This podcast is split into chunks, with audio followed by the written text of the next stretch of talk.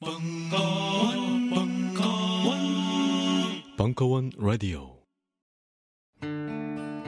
2016년 8월부터 지금까지 60주 동안 쉴 틈 없이 동서양 철학의 세계를 누비고 다녔던 철학 박사 강신주의 마지막 철학 강의 더 필로소피가 드디어 그 마지막 12주만을 남겨두고 있습니다. 우리가 태어나 자라온 대한민국 이 나라에서 철학은 어떻게 태어나 자라왔는지 The Philosophy chapter 6 동양 철학 파트 3에서 따라가 보시죠. 2017년 11월 16일 개강. 자세한 내용은 벙커원 홈페이지를 확인하세요. 철학 박사 강신주의 The Philosophy 세계는 무엇이 지배하는가 일부 2017년 10월 19일 강연 자, 즐거운 유학 시간이 다가왔어요. 예. 이게 사실 동아시아 이 사유에 있어서 그, 그 불교는 굉장히 강력한 그, 그 사유거든요. 그, 그 지금 시대는 사실은 우리가 뒤쪽 다음 학기에 되면은 이제 그 쫑칼파라고 어 12세기에 활동했던 그 티베트 불교의 최고 집대성자죠. 그 쫑칼파 얘기도 조금 좀 봐야 되고 근데 이 티베트계들이나 밀교 이야기 뭐 이런 것들이 하나의 꼭지에 들어왔었으면 좋은데 그게 뭐 개인적인 관심사고 그러니까 지금은 티베트 불교 시절이거든요. 사실 티베트 불교. 그러니까 불교가 완전히 다 살아나서 미국 기준으로 따지면 어떻게 된 거냐면 초창기 때는 스즈키 다이세츠라는 사람이 있었어요. 그 일제 시대 때 그 일본 천황 앞에서 화엄경을 강의했던 사람이거든요. 그 사람이 이제 그 20세기 그러니까 미국과 미국과 일본은 굉장히 긴밀한 관계예요. 그러니까 개항을 했잖아요. 이거 페리 제독이 와가지고 요코하마에 들어와서 강제로 개항시켰죠. 이제 그렇게 개항을 딱 시켰는데 이제 일본 사람들이 가진 하나의 놀라운 특징이 힘센 자들에 대한 확실한 굴종 의식이 있어. 가진 것 없이 개기진 않아요. 그 사실은 이제 일본이 진 다음에 그 메가더 있죠 메가더. 어 이거 전쟁 강이죠 일종의 전쟁 강인 사람이거든요 그 사람은. 그래서 이제 그 일본에 딱 들어갔었을 때 걱정을 많이 했어요. 일본에 뭐 많잖아 닌자, 뭐 사무라이, 뭐 할복, 가미가제 특공대 막 보면 죽었다 이랬는데 아 절대 안 그래요. 그냥 복종하는 거야. 그 메가더가 들어왔을 때 일본에도 뭐가 만들어졌냐면 신사, 메가더 신사. 어, 일본은 좀 다신교적인 요소가 있잖아요. 그러니까 뭐 예를 들면은 뭐, 뭐 어떤 도둑이 들어왔는데 하늘에서 돌이 하나 유성이 떨어지고 도둑을, 도둑이 머리에 맞아서 도둑이 죽잖아요. 그러면 그 유성을 시, 신사에 또 합성해서 또 그, 그 마을의 신이 돼. 어, 뭐 이런 식이니까 메가도도 뭐 마찬가지죠. 그래서 너무 좋아했었어요. 사실 메가도가. 들어, 그, 들어가 가지고. 그래서 이제 일단은 간에 그러니까 일본이 이제 패망을 했음에도 불구하고 나치처럼 그 독일처럼 그렇게 분단이 안 됐었던 결정적인 이유도 메가더가 있었다고 그러니까 너무 좋아하는 거죠. 그리고 일본이 우리나라 개항, 강화도 조약 맺고 뭐 이렇게 개항할 때 똑같이 흉내내요. 미국에서 있었던 거, 요코하마에서 했었던 걸 인천에서 그대로 이제 행하거든요. 그래가지고 굉장히 친밀했거든요 서로. 그리고 이제 미국한테 받아들였고 미국의 문물을 그냥 받아들이는 거예요. 그냥 쭉쭉쭉. 별로 이제 저항도 안 하고. 이제 그러다 보니까 이제 영어를 잘하게 되고 어 그리고 스즈키 다이세츠 책들이 스즈키 다이세츠라고 지금도 그 개론서 중에는 제일 좋아요. 선불교 개론서 중에 선이란 무엇인가 뭐 선불교 있죠. 요거 서점에 있을 거거든요. 선불교에 대해서 관심이 많은 사람들의 개론서 중엔 제일 좋아요, 이게. 저게 이제 원래 영어로 다 쓰여져 가지고 그 옛날에 어 1940년대 50년대 미국 호텔에 가면은 어 성경이랑 그 다음에 스즈키 다이세스 책이 있었어요. 그러니까 호텔 같은 데 외롭잖아요. 이게 이제 그 죽는 인간도 많거든요. 그러니까 지금이야 뭐 호텔이 흔하지만 옛날에는 가난했던 집 어느 여인이 호텔에서 잔다. 그 죽겠다라는 거예요. 마지막 한번 편하게 쉬다가 자살하는. 그래서 이제 근사한 곳. 왜냐하면 우리가 죽을 때는 좋은 곳에서 죽거든요, 항상. 그래서 이제 여행 다닐 때 좋은 곳 가고 싶으면 그 마을 사람들한테 물어보면 돼. 어디서 자살을 많이 하냐. 거기 가보면 좋아. 그래서 생각을 해보세요, 여러분들이 그 쓰레기가 둥둥 떠 있는 물에서 자살할 거예요? 절대 그런 데서 자살하지 않아요. 깨끗하고 예쁜데 왜냐하면 이제 자살하는 게 삶이 힘든 거잖아. 우울하고 꿀꿀하고 추하고 더럽고 이런 느낌이잖아요. 그러니까 이제 죽을 때. 그러니까 이제 호텔 같은데 이제 종교 서적들이 많고 저걸 이제 잘 읽게 되면 이제 신도도 이제 만들어질 수도 있고 이러죠. 지금은 없어요. 지금은 지금은 이제 사라져 버렸죠. 그래서 어쨌든 저 책이 이제 처음에 미국에 소, 소개된 불교는 스즈키 다이세츠의 불교예요. 그 다음에 이제 우리의 좀 약간 상태 안 좋은 스님이지만 괜찮은 스님이 숭산 스님이야. 숭산 스님 아시죠? 선의 나침반이라는 책이 아직도 팔 거예요. 어, 선의 나침반. 이분의 특징. 미국에 가서 사찰을 만드셨는데 영어를 못해요. 영어를 잘 못하는데 그냥 들이대시는 분이야. 그러니까 뭐 뭔지 아시겠죠? 거기 가도 그냥 한국말로만 하시고 이러는 거예요. 그래서 어떤 어떤 기운이 이 사람한테 이제 왔었죠. 그래가지고 일단은 숭산 스님이 굉장히 유행을 많이 했어요. 왜냐하면 이제 서양의 지성인들 특히나 이제 기독교는 예나 지금이나 마찬가지지만 이게 이제 불교가 내가 부처가 되는 거잖아요. 그러니까 저거에 가장 강력한 매력을 느꼈던 사람들은 하버드 대학의 박사과정 사람들 이런 사람들이에요. 지성인들. 지성인들한테 있어서 불교는요 탈출구였거든요. 그러니까 그렇게 좋은 대학 갔다면 집이 뻔하죠. 교회 다니는 집, 집안이었을 거 아니에요. 막 억압적이고. 그러니까 이제 예나 지금이나 마찬가지인 거예요. 이제 못 배운 사람들이 교회 가고, 어, 어, 잘 배웠는데 교회 가면 교회에서 어, 친구들 만나려고 어, 그 교회 뭐 이명박이 다닌다든가 뭐 이래서 가는 거고 아니면 예쁜 누나가 거기 다닌다든가 뭐, 뭐 이런 거고 대개는 그렇잖아요.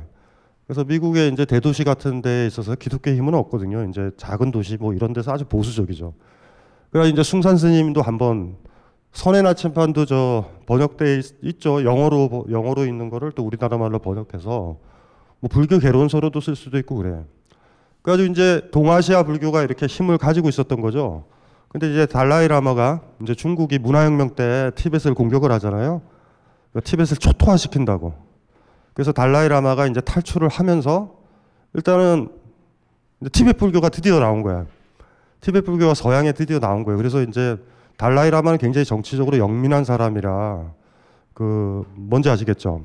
불교의 가장 티베트 불교가 오해될 여지가 많은 부분들은 거의 삭제를 하고 굉장히 매력적인 부분들로 책을 많이 쓰고 강연도 많이 해서 지금도 달라이 라마가 미국에서 어느 대학에서 딱 강의를 하면 막 6천 명 막 그렇게 와요. 돈 주고 들어오는 강연인데도 그 정도로 파괴력이 있고 우리도 이제 우리도 일부 스님들이 달라이 라마나 티베트 불교를 좋아해 가지고 공부하시는 분들이 있는데 우리 이제 조개조개 이제 있으니까 그래서 지금도 출판사들 뭐 아마존 같은 데 보면 티베트 불교에 대해서는 뭐 이 출판사 가야 돼요. Snow Lion. 백호인가? 아니 눈, 눈 속에 있는 눈 맞는 사자 정도 될 거야. Snow Lion이란 출판사는 무조건 다 티베트 불교 책이에요. 그러니까 저기에 있는 책들은 굉장히 괜찮아요. 그리고 대학으로는 콜롬비아 대학, 콜롬비아 대학 출판부, 콜롬비아 대학 있죠, 미국에. 콜롬비아 대학 출판부 이 두 출판사의 티베트 불교 책들이 괜찮은 것들이 계속 나오는데 Snow Lion만 하더라도 어우 책이 뭐 지금 장난 아니에요 양은 굉장히 중요한 책들이 많이 나오죠. 그 달라이 라마가 이제 와가지고 이제 그게 강력하게 영향을 많이 끼쳤고 그리고 이제 우리 주변 생활에서도 달라이 라마 티베트 불교의 흔적이 뭐 대표적인 게 그 싱잉볼 아시죠? 싱잉볼. 어? 이렇게 톡 쳐서 이렇게 하면 소리를 키울 수 있는 싱잉볼이라는 게 있어요. 그 이제 singing bowl 몰라요? 어, 나만 아는구나. singing bowl이라고 그래서 노래하는 구, 노래하는 bowl이란 말이에요. bowl. 나중에 이거 저기 저 한번 이거 이거 도움 된다. 요거 그냥 singing bowl이라고 있거든요. 어 저거 치면은 어 저거 저저 밀교 전통이거든요. 저 소리가 장난이 아니죠. 이제 겉을 이렇게 요, 요강 요강 비스무리하게 생겨서 이렇게 겉을 탁 치면 엥 하고 울려요. 그 다음에 그걸 살짝 친 다음에 문지르면 이렇게 막대가 있어요. 막대 여기에다가 가죽으로 좀 부드럽게 해서 돌리면 소리를 키워요. 음, 이게 돌리면 이 테두리를 돌리면 어느 정도 소리냐면 유리 유리가 다 깨질 것까지도 키울 수 있어. 어, 이해돼요? 어, 그거 그거 하면은 어, 처음에 사다가 한 일주일은 놀 수 있어요. 안 나가고. 죽였다 살렸다 죽였다 살렸다. 이게 원래 이제 저게 무슨 뭐냐 하면 저 소리가 안 들리게 되면 명상에 들어간 거예요. 아, 무슨 말인지 이해되죠. 근데 저게 저게 저게 모든 음이 그렇지만 도레미 파솔 라시도잖아. 일곱 개잖아요. 에? 도레미 솔 라시 도레미 파솔 라시 여섯 개인가? 일곱 개지. 일곱 개가 여기서부터 출발해요. 치골 성기서부터 출발해 가지고 제일 높은 C가 여, 여기가 정수리 쪽에 우주랑 열리는 부분 이 부분까지 연결이 되거든요. 음이 그래서 여기에 보면은 이게 일곱 덩어리가 있어요. 티벳의 의학에 따르면 차크라라고 부르는 거. 그래가지고 그 예를 들면 뭐 섹, 섹스의 힘이 요새 딸린다. 그러면 두 번째 거지. 두 번째 거. 도레, 레에 해당하는 게 있다고. 어, 그거를 가지고서 이제 마구 하는 거죠. 뭐 어떻게 좋아지, 언제까지 하냐면 좋아질 때까지. 근데 이게 원래는 이제 명상 기법이 왜 좋냐면 이렇게 이렇게 돌리다가 그 소리가 안 들린다. 그 소리가 어떤 느낌이냐면 한번 딱 울리잖아요. 여기 코 여기서부터 코서부터 배 속에서 울리는 잔향이 계속 남아. 그래서 이게 이거 이것도 이제 하나의 방법이죠. 이게 이게 전형적인 방법이에요. 이거 이게, 이게 아마 전 세계적으로 유명해진 거예요. 싱잉볼이. 아 여러분들은 모르는구나. 어 이거 그, 그래서 이제 이렇게 쳐도 되고 이렇게 한번 톡 친 다음에 외곽으로 이렇게 문지르면 아, 크기가 장난 아니다. 어, 이거 그러니까 어느 정도냐면 이렇게 문지르는 거 있잖아요. 이렇게 나무 막대가 튕겨나갈 정도로 세져요 이게. 그 그것도 이제 티벳에서 온 거고 미국에서는 뭐 그 장난 아니죠. 그 제대로 된 거 사서 이제 일곱 개면은 풀 세트 갖춰지잖아. 그러면 좋은 거 살려고 그러면 430헤르츠짜리를 살려고 그러면 대략 한 600만 원 들어야 돼요. 어, 굉장히 비싸다고. 그걸로 암도 치료한다라는 뭐 그런 얘기도 있고 뭐 그 출산 후 우울증에도 뭐 좋다 뭐 이런 것들이 있어요. 그 순서적으로 짝짝짝짝짝짝. 그래서 그 싱잉볼 같은 경우 이것도 저 미국에서는 뭐 굉장히 유행을 했고 티벳이나 무슨 뭐 네팔 같은 데 가면 싱잉볼 구해 오지 제대로 된 거. 그러니까 이게 이게 뭐냐면 이거 근데 함부로 사지 말아요 싸다고. 예, 무조건 쳐봐야 된다. 왜냐하면 어떤 거는 이렇게 톡 치잖아. 톡 치면 음 이렇게 가는 게 있고 어떤 거는 음끽 그냥 무슨 말인지 알죠? 그러니까 길게 가야 되는데 그게 뭐 모르잖아 이렇게 보면 그것도 이제 유행을 했어요. 유행을 해가지고 뭐 엄청나게 뭐 지금도 마찬가지예요 미국에서 저 가지고 명상 많이 하고 이제 누워서 저 치료도 해주거든. 여러분들이 누워 있으면 저 일곱 가지를 여러분 주변에 배치를 한 다음에 그걸 한다고. 근데 이제 방법은 이제 어쨌든 저 소리가 안 들려서 저 그 소리가 가득 차는 거야. 저게 이제 부처님의 기구니까 부처님이 내는 소리거든요. 내가 저걸 치고 이렇게 돌리는 거는 내가 부처님한테 기도하는 거야. 나는 소리는 부처님이 내는 소리예요. 그 소리가 내 몸에 다 젖어들면 그 순간적으로 내가 부처처럼 되는 거야. 그 명상이 저거 명상으로 하나 저 쓰는 방법이 있대요. 그 띵샤 같은 것들도 있고 그런 장비들 밀교의 하나의 특징이죠. 그 어쨌든 방금 저기 제가 왜 저걸 얘기를 하자면 가장 중요한 게 뭐냐면은 밑에서부터 끌어올리거든요. 이렇게 쭉 끌어올려 가지고 단학이랑 기공이랑 비슷해요. 이게 동아시아라서 그런가 봐. 쭉 올라와서 이게 통해 가지고 이쪽까지 뻥 뚫렸을 때 부처가 되는 거야. 그러니까 저걸로 해가지고 부처가 되는 건 아니고 좀 이렇게 릴렉스가 되는 정도의 효과인 거죠. 근데 중요한 게 밀교의 한 전통이 성적인 거란 말이에요. 근데 이제 달라이 라마가 그거부터 강조했으면은 기독교는 굉장히 금욕적이잖아. 그러면 안 먹히잖아. 그러니까 달라이 라마는 가급적 그 부분은 밀교적인 부분, 어, 어, 성 요가라고 그러죠. 섹스 탄트라 뭐 이런 거와 관련된 것들을 사실은 제거를 많이 하고 소개를 하게 되죠. 뭐 근데 이제 일단은 간에 밀교의 철학적 배경은 나가르주나의 공이에요. 공. 공, 공. 공 개념에서부터 출발하니까 이제 어떻게 되는 거냐면 어 실질적으로는 어떻게 했냐면요. 티벳에서는 그것까지 이제 소개가 되면 이제 그게 얼마만큼 이제 그이 티벳 달라이라마가 힘이 있을지 모르겠어요. 예를 들면 이제 이 사람이 제자야. 내 제자로 들어왔어요. 나, 나는 뭐냐면 라, 라마라고. 라마는 선생이라는 소리고 인도에서는 구루라고 불러요. 그러니까 그 사람은 절대적인 그 선불교랑 비슷해. 완전 절대적인 거예요. 이분을 들어오면은 바로 밀교 수행으로 들어가면 안 돼요. 밀교로 들어간다라는 거는 성, 성 요가로 들어가야 된다는 얘기거든. 그러니까 그, 그 전에 공부를 시켜요. 형교를. 글로 무슨 말인지 아시겠죠? 이렇게 이렇게 공부시키고 일정 정도 보면은 이 중에서 밀교로 들어갈 수 있는 사람은 한 명도 안 될지도 몰라. 어, 무슨 말인지 이해되시죠? 티베트 전통에서. 그래서 이분을 선택을 한 거야. 그러면 그 이전에는 법명을 받았잖아. 근데 그거는 현교거든요.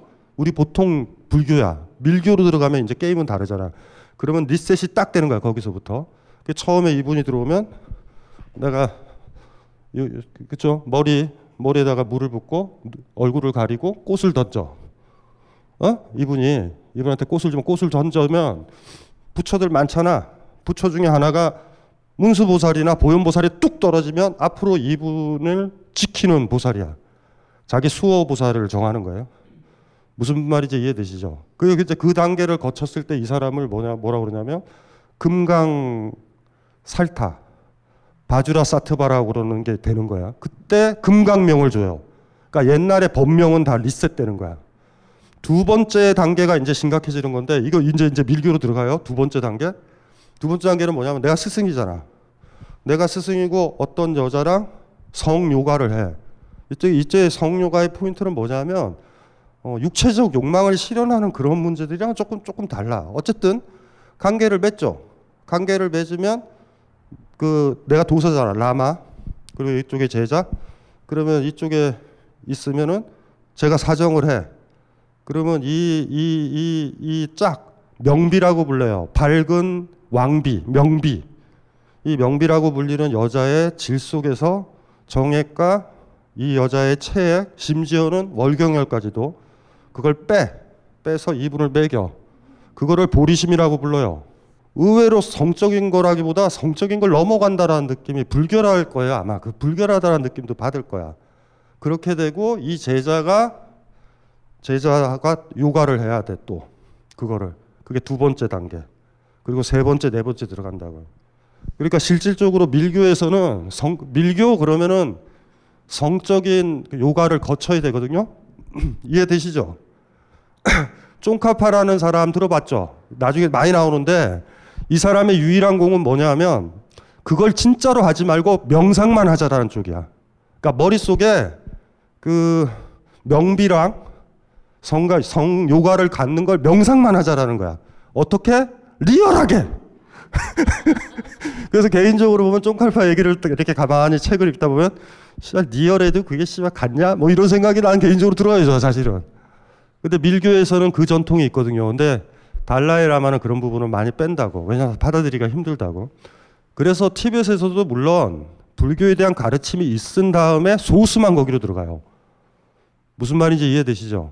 굉장히 강한 전통이고, 어, 그리고 그 명비라고 불리는 여인의 존재는 굉장히 중요한 존재예요. 그래서 그 티벳이 유일하게 그 부처가 여자 부처가 많잖아요. 여자 부처가 있단 말이에요. 그리고 굉장히 중요한 역할을 하고 굉장히 남녀 평등적인 데가 굉장히 세요 의외로. 그리고 그게 이제 티베트 불교의 바닥에 있는 전통이라고. 어 사실은. 그러니까 이제 우리나라 같은 경우도 굉장히 힘들죠. 어, 이게 금욕적이잖아. 금욕적이잖아요 많이. 근데 이제 티베트 불교가 이제 우리가 아직 해무 해무 마지막 남아 있는 집착과 편견이 아마 남녀일 거야. 어? 성에 대한 문제일 거라고. 그 성에 대해서도 다 판타지를 가지고 있잖아요. 그러니까 이제 집하, 집착의 핵심은 나와 너의 구분이거든요. 나와 너가 너가 가장 우리 삶에서의 집착이야. 나는 나고 너는 너다라는 거. 커피 그러니까 동사 목적어 있죠. 어, 타동사 쓸 수 있는 거에 집착의 메커니즘이야. 나는 이걸 잡는다. 이럴 때 잡는 나, 잡히는 얘 이런 거거든요. 그런데 남녀 관계에 있어서도 이 여자는 하룻밤 놀고 싶네? 이 남자랑 하룻밤 자고 싶네? 이렇게 생각할 수 있잖아. 그것도 집착의 형태라. 근데 결과적으로는 뭐라고 그러냐면 그 섹스의 단계에서는 나와 너의 구별이 없는 그 단계가 있잖아요.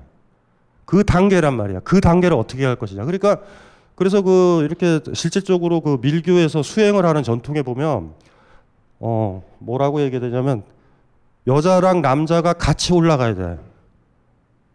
무슨 말인지 아시겠죠? 그래서 명비의 역할이 굉장히 중요한 거예요.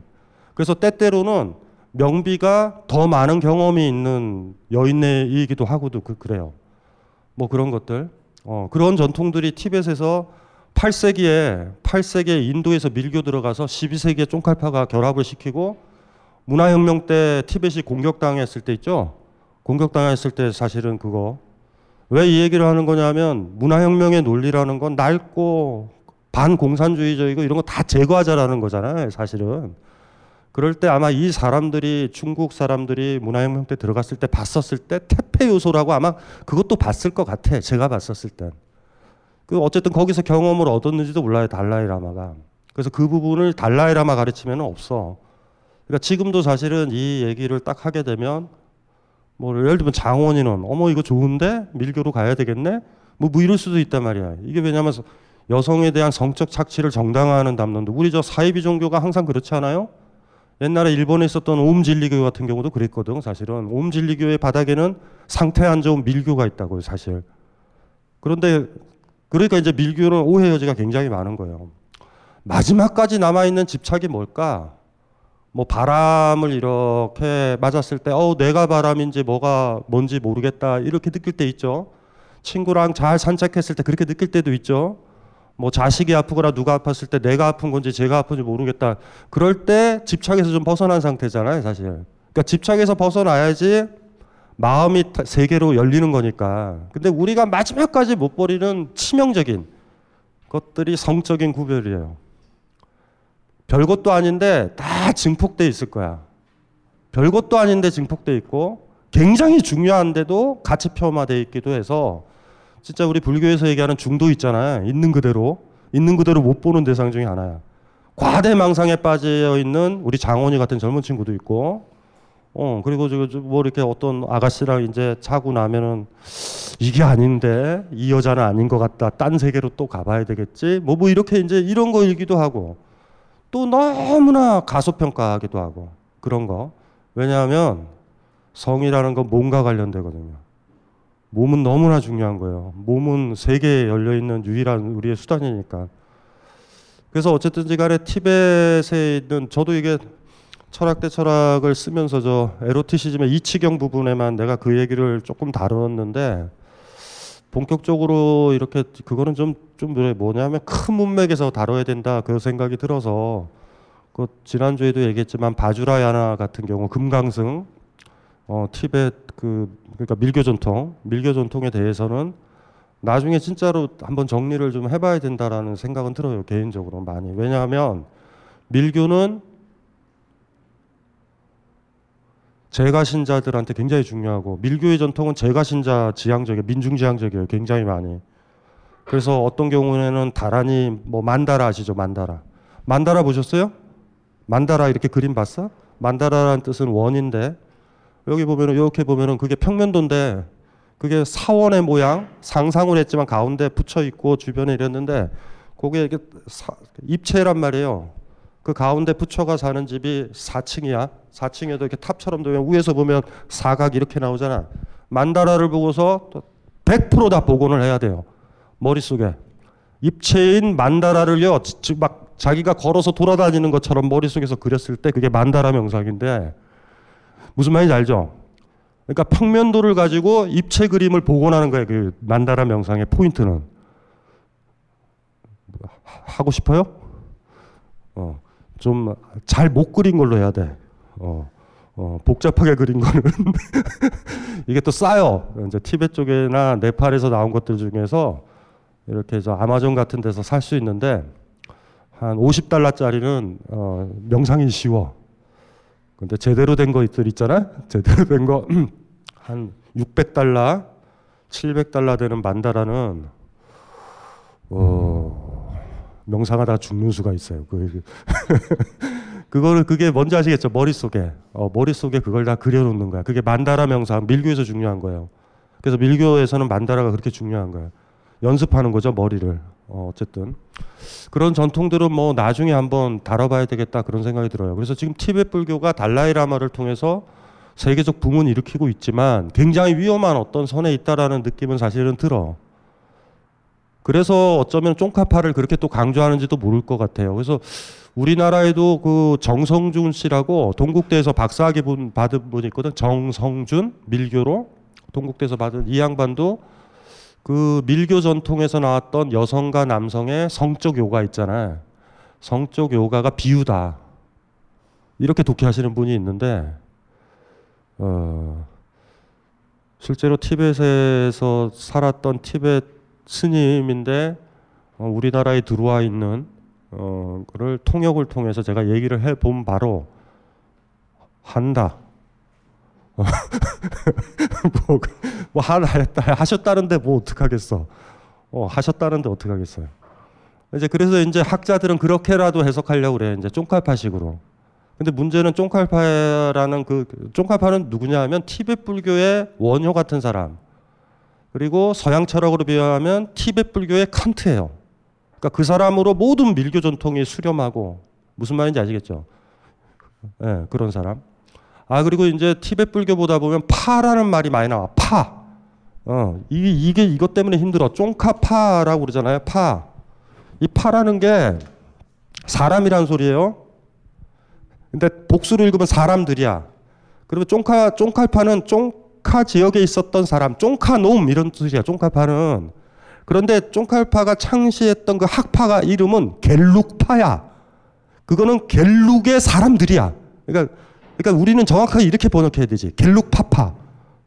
어, 무슨 말인지 이해되죠? 그러니까 이게 이게 산트크리트에서 아니 저 티벳에서 제일 많이 나온 단어가 파. 아우 저것 때문에 막 헷갈려요. 그게 초창기 때 잘못한 거야. 갤룩파? 갤룩파는 갤룩이란 말에 한자인 학파할 때 파를 붙였나가 아니라 그냥 갤룩파야. 그러니까 그러니까 그걸 그대로 읽은 다음에 우리는 갤룩파라는 학파 이렇게 하는 게 좋은데 쫑카파 그러니까 이제 일반 밀라레파 아시죠? 그 유명한 사람 신만송 글 썼었던 중요한 사람이 그 서점에도 번역돼 있거든요. 그러니까 티베도 배울 때 반드시 교재로 쓰는 게 밀라레파의 신만송인데 밀교 전통에 있는 분이지만 불교의 깨달음서부터 이런 것들을 시로 잘 써서 서점에 보면 있어요. 밀라레파라고. 그래서 티벳에서 중이 되게 되면 밀라레파 그 책을 교재로 쓴다고 그 신만송을. 굉장히 아름다운 문장이에요. 그 서점에 번역돼 있어요. 밀라레파. 그 밀라레파도 학파가 아니라 밀라 밀라레 사람, 밀라레 놈, 어, 쫑카파도 마찬가지고. 그리고 파가 안 붙인 사람도 있어. 귀족 집안은.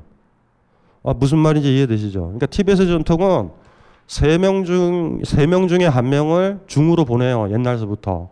그 보내는 애가 남자가 아니어도 돼. 여자여도 상관없어. 무슨 말인지 이해되시죠? 여자 남자가 뭔 상관이 있어요? 어차피 어, 지계를 지켜서 결혼을 안 하기 때문에 뭐 남자가 결혼 뭐 저기 스님이 돼서 애 못 낳는 거나 여자가 못 낳는 거나 똑같잖아. 가. 간 다음에 그 사찰이 자기 거잖아요. 그러면은 자기 자식은 없잖아. 그러면 자기 동, 동생 있지? 자기 동생의 아이가 스님이 되면 걔한테 사찰을 줘. 이런 사원을 만들었던 조금 잘 사는 아이들은 이름이 있어요. 그런 사람들은 파가 안 붙어. 어, 이해되시죠? 그래서, 그래서 이렇게 파 붙으면 개천에서 용난 스님이다 이렇게 보시면 되고 파가 안 붙으면 좀 살아, 산, 산 집안이다 뭐, 뭐 이렇게 이제 보시면 되죠. 그래서 이제 일단은 불교가 지금 이제 우리 시대에 지금 들어왔었던 건 그렇게 이제 정리를 하면 돼요. 서양에서 미국 입장에서 스즈키 다이세츠 책을 보질 않아요. 지금 미국 사람들은 숭산 스님 거를 보질 않아. 어. 이게 이제 달라이 라마가 소개했던 티베트 불교. 그 지금은 하나의 그게 하나의 붐이에요. 굉장히 큰 붐이야. 우리는 왜 티베트 불교 영향을 못 받냐면 우린 조계종이 있어서 그래. 조계종이 강력하게 나름대로 이게 역할을 한 건지 똥찬지 잘은 모르겠어요. 근데 어쨌든지 간에 영미권이나 이런 데에서는 여러분들 그 나중에 아마존 한번 검색해서 Tibet Buddhism 한번 검색어 쳐봐. 그 책이 몇 권이나 되나? 1년에 몇 권 쏟아지는지 아세요? 막? 근데 그것들이 막 찬란하게 쏟아져요. 티벳의 모든 승려들은 경전을 암송한단 말이야. 이해되죠? 근데 이게 이게 티벳에 쫓겨났던 스님들의 머릿속에는 경전이 다 있거든. 안 가져 나와도 돼요. 그냥 그냥 쓰시면 돼. 때대로 외워지니까. 이제 이제 그게 이제 폭발을 하고 있죠. 뭐 다양한 책들도 많고 뭐 재밌죠. 저기서 어떻게 기원을 왜냐하면 불교의 역사가 어떻게 돼요? 시타르타, 소승, 대승, 그 다음에 밀교, 어, 바주라야나 금강승이라고. 그걸 만만하게 보시면 안 돼요. 그러니까 금강승이라는 건 앞에 것들을 극복하고 나온 형태야. 그러니까 이제 우리는 거기서부터 사실 이어야 되는 될 수밖에 없어요. 그걸 어떻게 비판하든지 간에. 그래서 이제 뒤쪽에 보면 쫑칼파 나오는데 뭐 밀교 얘기 뭐 많이 쓰지는 않았어요. 그냥 이렇게 이론적인 측면, 예, 그 정도. 예, 그 티베트 불교 책들을 어쨌든지 간에 틈나는 대로 뭐 이런 책, 이런 책, 저런 책 한번 보고 보면 되고 어쨌든 달라이라마는 굉장히 지혜로운 분이야. 음, 굉장히 정치적이기도 하지. 성적 요가를 실천하도록 해요. 이러지 않아. 그러니까 어차피 그 티베트 스님들이 머리 깎고 들어왔을 때 형교 먼저 밀교가 아니라 형교 먼저 가르친다 그랬잖아. 그 정도 수준에서 가르쳐 주시고 많은 거야. 근데 이제 마지막은 근데 이제 싱잉볼 같은 경우만 하더라도 이제 미루어 짐작이 되죠. 밑에서부터 올라온다. 밑에서부터 이렇게 끌어서 올라오는 거예요. 거기서부터 성적인 에너지서부터 끌어올리는 거죠. 뭐 그런 것들. 혼자서 해탈을 못하고 남자는 여자가 필요하고 여자는 남자가 필요하다. 이거는 그 조계종 내부에서 스스로 참선해서 된다. 어 이거랑은 완전 전통이 다른 거야. 그래가지고 이제 티벳에 있는 만다라들을 보면 그 깨우쳤다라는 사람과 깨우치지 그 여자가 이렇게 껴안고서 중심에 있는 만다라가 많아요. 음 그거 보셨어요? 어 야한 거? 야한 사진, 야뮨이라고 그러는 거, 야뮨, 야비 아버지, 유미 어머니. 어, YAB, YAB, YAB 검색 한번 찾아봐요. 그 일단 찾아봐. 이미지를 딱 찾아보면은 그 이미지에 뜰 거야. 야뮨 중심부에 남자와 여자가 같이 있을 거예요. 그렇죠? 찾았어요? 야뮨. 금강사트바겠지? 금강사트바가 명비를 안고 있는 불상 모습이에요. 가부장적이지 않아요. 티베트 불교가 가지고 있는 특징 중에 하나가 이게 어, 어떤 뭐 페미니스트들은 이거는 여성을 성적 착취했다 뭐 이런 식으로 얘기를 하는 것 같은데 지난번에도 내가 얘기했지만 그 그린 타라 기억나시죠? 타라 보살이 있었다고. 그래서 여기서 좀, 좀 여기서 페미니즘에 관심이 있으신 분들은 티베트 불교의 그 전통 있죠? 그거를 좀 많이 한번 고민들을 좀 해볼 필요가 있어. 달라이라마가 극히 피했었던 게 저 야뮨 전통. 실질적으로 저 전통은 좀 피했죠. 그렇다고 해서 달라이라마가 소개했던 불교가 형교도 가리킨다 그랬잖아. 형교 전통을 형교 전통에 대한 달라이라마 이해는 탁월하고 간결하고 심플해요. 지금 우리나라 웬만한 스님보다 더 좋아. 그래서 불교 개론소가 뭐냐? 그러면은 야뮨 전통이나 저런 거를 찾으려면은 달라이라마 책엔 안 나와요. 근데 불교에 대해서 좀 깊게 좀 이해를 해보고 싶다. 이러면 달라이라마가 강연한 거 이렇게 번역해 놓은 거 있잖아. 그거 에센스 있어요. 숭산 스님이나 스즈키 다이세츠보다 더 낫다라고 보여져. 근데 이제 아마 그게 다 자기 가르침이 퍼진 다음에 달라이라마가 그럴 거야. 자, 이제 성적 탄트라로 들어가야 될 시간이 왔습니다. 이럴 때가 올지 안 올지는 모르겠어요. 어쨌든. 어, 그게 티베트 불교예요. 밀교라는 전통은. 그러니까 밀교에서 그 야뮨, 그 다음에 저 성적 탄트라 저 전통을 부정을 하면 밀교는 아무것도 아니라고. 굉장히 힘든 전통이기도 하고 오해 여지도 많고 특히나 성적으로 억압돼 가지고 성이 추하다고 그러지만 내면에선 지고의 판타지처럼 그려져 있는 경우 육체를 굉장히 부정하는 것 같지만 우리 결혼할 때 보면 신혼여행 가잖아요 허니문. 끝내 허니문의 궁극 목적이 뭐냐면 동침하는 자리잖아. 어머 징그러워요 이러지만 끝내 결혼식이나 허니문의 목적을 보면 또 굉장히 성스럽게 또 그려요. 그러니까 그런 어떤 이율배반 같은 것들은 티벳 밀교에서는 존재하진 않아요. 그래서 어쨌든 간에 우리가 가지고 있는 성에 대해서 육체에 대해서 가도하게 중도적이지 않은 시각 있잖아. 그걸 바로 잡아야지 우리가 통일되는 거 아닌가 모르겠어요. 제가 불교에서 계속 강조했잖아. 내 몸이 거기로 가면 내 마음도 거기 있어야 된다. 무슨 말인지 이해되시죠? 근데 몸과 마음이 분리된다. 아 이러면 이게 뭐 이게 이게 뭐야? 이거 이거는 뭐 이거 말도 안 되는 거죠. 그게 어떻게든지 통일이 돼야 되니까. 그래서 한번 그런 전통이 하나 있다. 그래서 우리가 지금 알고 있는 달라이라마 의 얘기는 어, 강연이나 책 이런 것들은 어, 핵, 핵심 부분 밀교가 밀교인 그 부분까지는 이렇게 들어가지 못하고 있다. 나머지는 뭐 여러분들 몫이에요. 그래서 이제 저 아까 얘기했던 싱잉불이 바로 그, 그 전통 성적인 것들과 몸이 가지고 있는 에너지를 알고 있기 때문에 저걸 활성화하잖아. 깨우침에서. 그러니까 저런 전통이 나오는 거예요. 저 밑에 치골소부터 그 다음에 생식기까지 여기에서 우리의 지혜로움, 반야의 지혜를 이루는 여기 위에서 여기 밑에 제3의 눈 있죠. 시다를 타르면 시만이라고 그러죠. 여기 가운데다 눈 그리는 거 봤지? 그거는 물질적으로 존재하지 않지만 지혜를 가진 사람은 눈을 하나에게 더 그리죠. 이거 보셨어요? 이거는 이제 이게 그러니까 이미지하에서 그린 거야 이게. 이게 그 공을 깨달은 눈이란 말이에요. 그러면은 도레미 파솔 라시니까 라 라음이 나는 저, 저, 저 싱잉볼을 연주를 하면은 전체가 활성화되는데 그 부분은 더 집중적으로 활성화되는 거야. 뭐 그런 식의 그런 식이 왜 나왔겠어요, 다 싱잉볼이 몸에 대한 이해들이 있는 거야. 그래서 밑에서부터 치골서부터 무슨 말인지 알죠? 성적 요관은 끌어올리는 거예요. 이렇게 끌어올려서 어 그냥 어 배설한 것 같네. 어. 뭐 사정한 것 같네, 섹스한 것 같네가 아니라 저 마음까지 올라가서 희열을 같이 느끼게 되는 거야 위까지.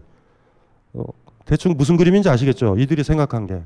그러니까 저 싱잉볼 전통도 만만한 전통은 아니에요. 근데 좀 어쨌든 간에 그 티베트 불교 공부하려면 뭐 그런 책도 사봐야 돼. 티베트 메디신 이런 책들이 있거든요. 티베트의 약학 뭐 이런 책들이 있어. 그래야지 티베트 사람이 어떻게 신체를 생각했는가. 자세히 보면 우리나라의 그 한의학의 지식과 상당히 유사해서 깜짝깜짝 놀래요 저는 사실. 그러니까 티벳이 굉장히 당나라랑 친했잖아. 그러니까 신체에 대한 이해가 왔다 갔다 왔다 갔다 많이 한 것 같다라는 생각이 들고 이 사람들은 육체로서요 참선을 했을 때 명상을 했을 때 어느 부분이 효과가 있는지를 명확하게 다 설명을 하고 우리 조계종 스님들은 그냥 막연하잖아. 몸에 대한 이해가 없으니까 참선을 했으면은 몸에 어떤 변화가 있는지 뭐 이런 게 있어야 되잖아. 근데 티벳은 그게 명료해요 그냥. 그리고 당신은 2단계 있고 2단계 있고 뭐 이런 거. 그래서 티베트 불교를 이렇게 공개적으로 얘기하기는 여러분들도 힘들 거고 저도 이 글 잘 써야 돼요. 이거 굉장히 위험하, 위험하다고 편견이 많은 거라 막 니체도 섞고 막 이래가지고 대충 이렇게 넘어가야 되는 책인데 어쨌든 여러분들은 개인적으로 괜찮은 티베트 불교 책 조금 넣어가지고 한번 깊숙하게 한번 봤으면 좋겠어. 그게 여자거나 남자가 아니어도 상관없다. 바람이어도 되고 무슨 말인지 이해되시죠? 소리여도 되고 어, 비여도 상관없다. 나 아닌 다른 게 필요하단 말이에요. 우리 몸에서는 혼자서는 절대 부처가 안 된다. 이게 티벳 밀교의 핵심이에요. 혼자서 하, 면 아무 의미도 없다. 그러니까 그 가정에서 보리심서부터 자비심도 다 이어지는 거예요. 그러니까 명비에 대한 성적 착취는 존재하지 않아요.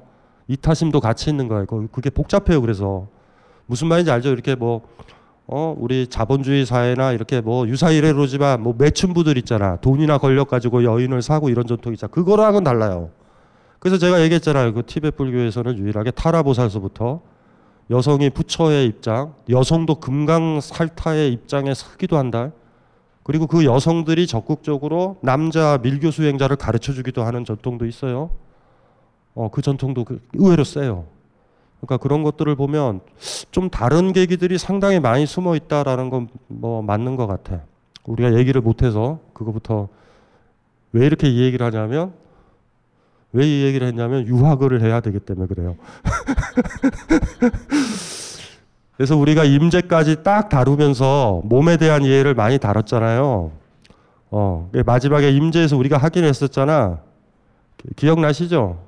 성에 대한 얘기만 없지만 별거 아니었잖아요. 집착 없이 잠자고 싶을 때 잠자고 기억나잖아. 사랑하고 싶을 때 사랑. 우리의 가장 큰 문제는 사랑하기 싫을 때 사랑해야만 되는 것들이 문제고 부부라는 이유로 사랑하기 싫은데 사랑할 수도 있고 내 몸에 만지는 게 싫을 때도 만지는 걸 허락할 때도 있잖아. 그리고 빨리 만지는 거 끝났으면 좋겠다 이럴 때도 있잖아. 그러니까 마음이 가는 곳에 몸이 가야 된단 말이에요. 그리고 우리의 일상적인 생활에서 가장 중요한 게 뭘까? 그거 한번 미루어 짐작이 돼야 되죠. 그러니까 거기서도 힘들고 불편하고 자유롭지 못한데 무슨 해탈이에요? 무슨 해탈? 아니면 뭐 중처럼 그냥 산에 처박혀서 아무나 안 만나고 그냥 그냥 독방에 기 들어가든가. 기 들어가면 뭐해? 바깥으로 나오면 또 세상 많지. 바람도 불지, 개도 달려들지, 고양이는 야옹야옹 뭐 이러고 있지. 그것도 어떻게 할 건데 또. 그래서 돌아서 한번 생각을 해보면 어쨌든지 간에 의미가 있을 것 같아요. 그래서 그거 좀 생각을 해보면 좋을 것 같아요. 안녕하세요. 컴스테이션 대표 이경식입니다. 컴퓨터라고는 전원 버튼밖에 모르는 딴지스가 있다면 저희 컴스테이션으로 오셨으면 좋겠습니다.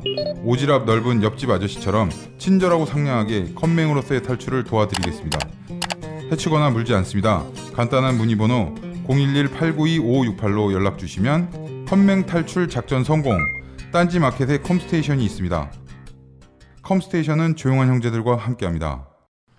유학으로 지금 돌아가자니 마음이 많이 아파서 지금 말이 길어진 건데 유학이 뭐예요? 다시 한번 자 이게 중국 역사에서는 어떻게 됐냐면 동아시아의 최초의 여자 황제가 누구지? 측천무보다 더 빨랐던 게 선도교황이야. 선도교황이 제일 빨랐어. 왜냐하면 선도교황 때가 당태종이잖아요. 당태종 한참 뒤에 측천무가 생기거든. 그럴 때 당, 선도교황이 됐었을 때 유학의 국가니까 조롱을 굉장히 많이 했다고. 서경에 나오죠. 암탉이 울면 집안이 망한다. 왜냐하면 수탉이 울어야 되거든. 그러니까 닭의 세계에서도 수탉이 중요한 거야. 아침엔 수탉이 울어줘야 돼. 암탉이 울면 그날은 뭔가 이상한 거야. 수탉이 자고 있거나 뭐 애가 맛이 간 거죠. 이해되죠? 수탉이 먼저 쫙 울어주고 암탉도 따라 울고 뭐 이래야 되는데 그래서 암탉이 울면 집안이 망한다가 그게 나온 건데 서경이란 책이거든요. 그러니까 태종이 얼마나 조롱을 했겠어. 선도교황 굉장히 조롱을 많이 했어요. 근데 이제 아 뭐 알다시피 선독이 딱 여자가 황제가 됐을 때 얼마나 힘들었을 것 같아. 대신들이 인정을 안 했거든요. 옛날에 그거 우리 사극 나왔었지. 저기 저, 저, 저 밑에서 내가 어떻게 있냐 막 이런 거야 다. 근데 선독이 황당한 게 이런 거죠. 그러면은 자기가 권력을 계속 유지하려면 방법은 뭐겠어? 내 신도면 당나라의 힘밖에 없는 거죠. 그때 김유시 그 김춘추가 역할을 굉장히 많이 하는 거야. 끝내 당나라의 지지를 선덕이 받게 된다고. 그래서 그래서 그나마 이제 간 거예요, 선덕이. 이게 똑같은 건데 유학 여자들이 배워서는 안 되는 학문이에요. 이 만학의 기원이야. 장원이가 배우면 좋아요. 장원이가 배우면 부인 부인 잡는데 좋아. 어. 유학이라는 게 별게 아니에요. 아주 남성적 질서로 철저하게 무장되어 있는 담론이거든요, 사실은. 공자가 뭐라고 얘기했냐면 절대 얘기를 못 하겠다라는 사람을 두 종류로 잡았는데 소인과 여자야. 소인은 뭐냐 하면 소인이겠어요? 육체 노동하는 사람이 소인이야. 정신 노동하고 공부하고 있고 이런 사람을 대인이라고 불렀어요. 그러니까 소인이 작질 않아. 소인은 등치가 커. 사실은. 아, 생각해봐요. 책만 읽은 사람이 등치가 좋고 근육이 있겠어? 농사 짓는 사람이 근육이 있겠어? 농사 지고 대장간이 이렇게 많은 거죠. 얘네들이랑 얘기하지 말자라는 게 논어에 나와요, 이게. 소인과 여자는 더불어 얘기할 존재가 아니다. 왜냐하면 가까이 두면 오만 불손하고 멀리 두면 불평등란에 가득 차다. 이해돼요? 어디서 많이 들어봤지 않아요? 어디서 많이 들어봤지? 이게 공자님 말씀이야. 여자와 소인은 멀리 두면 불평불만에 가득하고 가까이 있으면 오만하게 친한 척한다. 그게 뭔지 알죠? 그래서 불각은 불가원. 그걸 잘 지켜야 된다. 실질적으로 공자는 이혼을 당해요. 천하를 주의하다가 옛날에는 공자 살았을 때 공자 때 공자가 저 때는 그 유학이 그렇게 잡혀 있자 공자가 유학의 시주하냐 안 잡혀 있었거든요. 여성의 가치도 셌었다고. 그래가지고 어떻게 됐냐면 하도 전국 돌아다니잖아요. 전국을 돌아다니까 공자 부인이 빡쳐가지고 친정으로 가버렸어.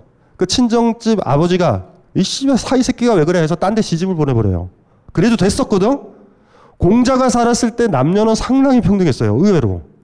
그래가지고 이게 왜 문제가 됐냐면 애를 낳았단 말이야. 공자 사이에서 애를 낳았단 말이에요. 아들이 있을 거 아니야. 공자 아들이. 문제는 그 어머니가 딴 집에 갔잖아. 결혼을 해서 애를 낳고 그 집에서 죽었어. 아들이 그 죽었어. 아들이 문제가 된 거야. 제사를 어떻게 모셔야 될까? 그 자료를 보고 저는 알았어요. 공자가 이혼을 당했구나. 얘기에 나와. 그 자료를 보고 너무 좋았어. 너무 좋아서 선배들한테 막 얘기했다가 너는 항상 쓸데없는 거에 관심이 많다. 어, 그 무슨 말인지 이해되시죠? 그랬던 사람이야 사실은 여자 몰라요. 공자의 특징은 여자를 몰라. 소인도 몰라. 그 이런 사람이라고. 이게 공자라는 유학 사상이 가진 본질적인 거예요. 그냥 100% 100%라고. 아직도 유학이라는 것이 아직도 남아 있다고요. 도처에. 우리 사회에 도처에 남아 있지. 명절 때 기타 등등 기타 등등이 다 남아 있다고. 그래서 옛날에 대학원 시절에 그런 얘기 많이 했지. 어떤 어 후배 중에 여학생들 있잖아. 대학원생에서 그, 그 유학을 공부하겠다. 그래서 내가 손을 잡고 항상 얘기하지. 너 미쳤냐? 공자를 위해서 뭐 하냐? 공자는 만세의 사표가 되시는 분이라고. 그 그러냐? 뭐 하, 하던가. 그러니까 이게 사실은 많은 사람이 공자는 위대하다 그래서 여러분은 공자가 위대하다고 그런다. 많은 사람이 논어 구절을 인용하니까 진리라고 여러분이 받아들인 거라니까. 이거는 이거는 사실은 소인이나 노동자들, 농민들한테 공자는 치명적인 사람이에요, 이 사람은. 그래서 진짜 자기가 노동을 했거나 힘들여 살았던 사람들이 논어를 읽은 거랑 CEO 돼가지고 이제 할 일도 없고 그래서 논어 읽는 거랑은 사뭇 달라. 일 안 하고 권력 있는 사람이 읽기에 가장 좋은 책이 논어야. 무슨 말인지 알죠?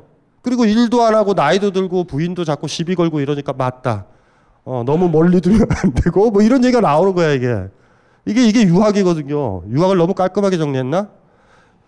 우리가 어떤 철학을 딱 정의할 때 걔네들이 누가 적인지를 먼저 보면 철학의 경계가 그어져. 소인과 여자를 뺀 세계가 유학의 세계인 거야. 그리고 이 세계를 확장해서 소인과 여자마저 가둬버리겠다라는 게 유학이에요, 일단은. 일단 유학의 세계는 그런 거라고. 선도교황 같은 경우도 봐봐. 선도교황도 당태종 무슨 말인지 아시겠죠? 그냥 서경 얘기 바로 나와요. 다. 그래서 그나마 불교로 피하고 도망간 거야. 사실 선도교에. 분황사도 만들고 뭐, 뭐 이렇게 하는 거라고요. 덕만이잖아 이름이. 그게 왜 그랬냐면 덕만이라는 게 열반경에 나오는 이름이야. 여자이긴 하지만 여자이기는 하지만 깨우침을 얻은 여자 이름이야. 덕만공주가. 그 불교는 그나마 왜냐하면 아까 얘기했잖아. 밀교 전통에도 남아있지만 기독교와는 사뭇 다르죠. 그런데 여기도 마찬가지야. 우리 조계종에서도 가부장적 규칙이 많이 들어와 있어요, 사실. 근데 원칙적으로, 원칙적으로 비구가 높잖아. 그런데 원칙은 아니야. 간습적으로 높은 거지. 어떤 규범도 없어요. 비구와 비구니 사이는 사실. 근데 간습적으로는 안 그래. 왜냐하면 조계종에 가봐요. 종종서부터 큰 스님 가면 여자 스님 봤어 못 봤어? 못 봤지? 다 남자거든. 그런데 카톨릭이랑은 완전 달라요. 수녀는 안 돼. 수녀와 신부는 급이 완전 달라.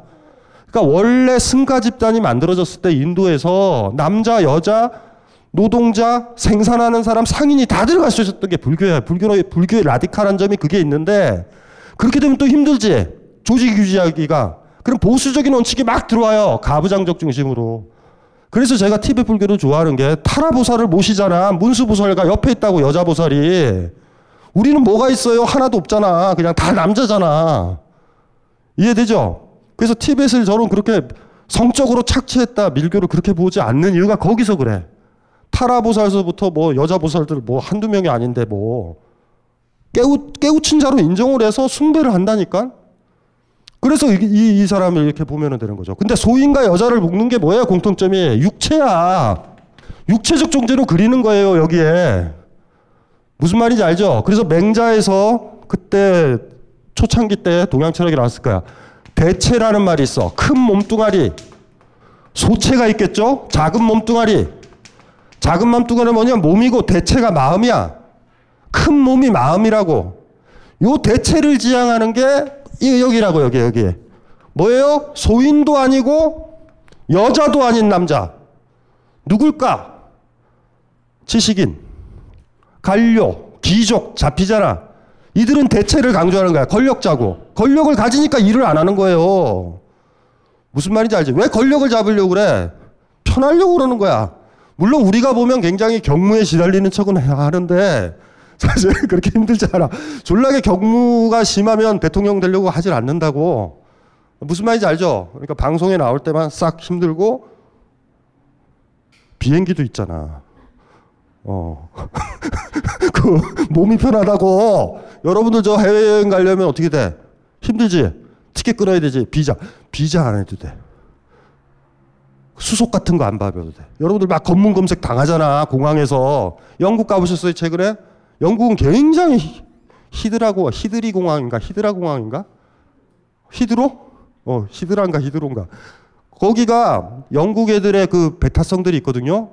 테러만 일어나면 거기 나 같은 사람 있죠. 유색인종이 통과하기 너무 힘들어. 무슨 말인지 이해돼요? 막 그냥 다 검사해. 심지어 나, 나 엑스레이, 엑스레이까지 찍으려고 그러는 것 같아, 느낌이. 통과를 잘 못해요, 진짜로. 근데 대통령이 되면 그냥 지나간다고. 몸이 편해져요. 권력자들의 그 농간에 속으면 안 된다고. 내가 얼마나 경무에 시달리는지 아니? 회사를 생각하느라고. 그렇지 않아. 어. 그런데 눈사람은 누가 가는 거야 도대체 씨. 우리는 피곤해서 못 가는데. 까먹지 말아야 돼요. 물론 간혹 가다가 상태 안 좋은 애들이 있어. 어, 너무 경무에 시달려서 가로로 죽는 사람들이 있는데 그건 예외고 권력을 왜 지려고 그러냐면 편해 보자라는 거예요. 피라미드를 자기가 안 만들고 노예들이 만들면 얼마나 편해. 그러니까 사실은 이 권력자의 철학인 거지. 그러니까 동아시아에서 기득권을 가진 사람들한테 유학은 얼마나 좋아. 불교도 왜 좋아했냐면 법흥왕 기억나시죠? 법흥왕. 법자가의 법흥왕이라는 게 불법을 얘기하는 거야. 불교를 숭하게 한 거라고. 점, 전륜성왕이라고 그러죠. 불교의 수레바퀴를 돌리는 거. 다 그렇다고. 진흥왕의 진짜 있죠, 진짜. 진이라는 글자는 다 불교와 관련된 건데, 이들, 이들은 뭐냐면, 자기들이 보살이라는 거야, 보살. 중생을 구제하는 역할을 자기들이 맡았다라는 거예요. 신라 민중을 내가 구제를 해야 되는 내가 보살이야. 정권을 그렇게 정당화했어. 보살의 이념 기억나죠? 보디사트바의 이념은 뭐야? 내가 성불을 안 하는 이유는 중생을 구제를 아직 못했기 때문에 성불을 안 한다라는 거잖아. 금강살타 기억나죠? 보디사트바와 바주라사트바의 차이 기억나지? 바주라사트바는 뭐였어? 내가 해탈을 했고 부처가 됐기 때문에 사람을 구하는 거야. 왜 보살의 이념을 좋아하는지 아세요? 나 왕은 너희들을 구원하는 거야.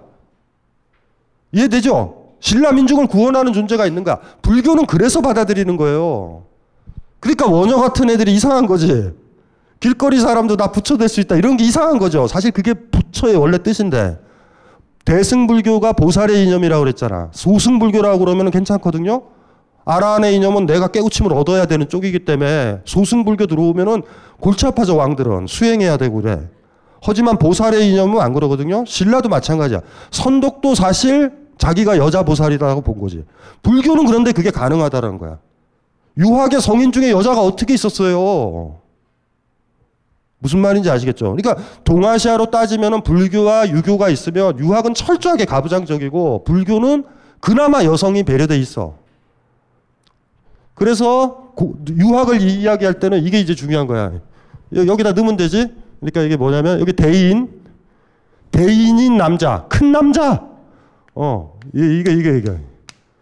남이라는 글자도 사실은 가만히 들어보면 밭에서 일하는 다라는 새끼인데 이, 이 이놈들은 일도 안 해요. 어, 요 세계야. 요게 유학의 세계야.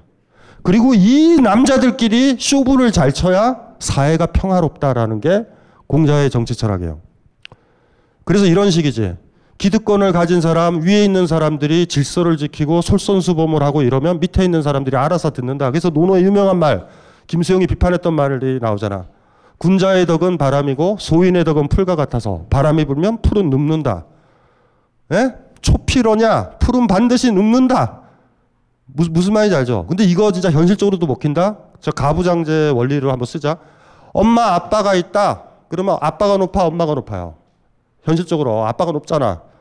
물론 엄마가 높다라고 생각하지만 결정적인 사회적 신급에서 더 확장을 시켜버리면 그러니까 집에서는 바가지 긁을 수 있죠. 바깥에는 절대 못, 긁어, 못 긁어요. 사람들이 있는 데선. 여기도 못 긁게 돼 있어, 시스템이. 우린 그렇게 돼 있잖아. 그래서 집에서 긁는, 긁을 수도 있어. 어쨌든 그래. 아버지, 아, 아빠와 아내 있어. 그럼 자식 있잖아. 자식과 엄마 중엔 누가 높아? 아니 원래는 그런데 현실적으로 엄마가 높지 밥안 해주면 되니까 현실적으로는 아이 그 얘기가 나오니까 그냥 갑자기 힘이 다 빠지 내가 무슨 얘기 하려는지 모르겠는데 뭐 얘기를 하려고 그러는데 어쨌든 아, 아, 아 그래서 여러분들이 이러는 거예요 아버지 어머니가 그러니까 보수적인 게 뭔지 아세요? 보수성 가르쳐 드릴게 보수성의 개념은 솔선수범이야 솔선수범의 존재 가치를 인정하면 그게 보수적인 사람이야. 그러니까 뭐냐 하면 아버지가 5시에 일어나서 책을 보는 거야. 어머니랑 같이. 아버지가 보는 건 칸트의 순수이성 비판. 어머니는 에티카. 자식은 뭐 보겠어? 포르노 잡지 보겠어요? 자겠어? 못 자. 그리고 아이가 일어나서 아 우리 부모들은 왜 이래? 이럴 때 아버지 어머니는 한마디 하는 거예요. 너는 자도록 해라. 이게 보수성이야. 무슨 말인지 아세요? 이 가치를 믿으면 보수적인 거야. 공자는 그걸 얘기하는 거거든요. 건세가 있고 위에 있는 사람들이 솔선수범을 하면 그리고 서로 다투지 않고 조화롭게 지내면 민중들이 알아서 된다고. 부모가 다투지 않고 위계 질서가 딱 잡히는 거예요. 아내가 이러는 거지 자식분 앞에서 여보 많이 힘들죠. 무슨 말인지 알죠?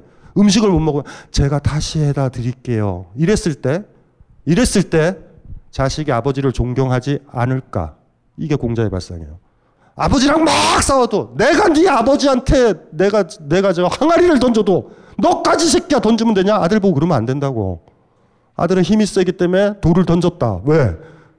엄마가 던지니까. 엄마가 함부로 욕하니까 아이가 그거 보고 욕하지.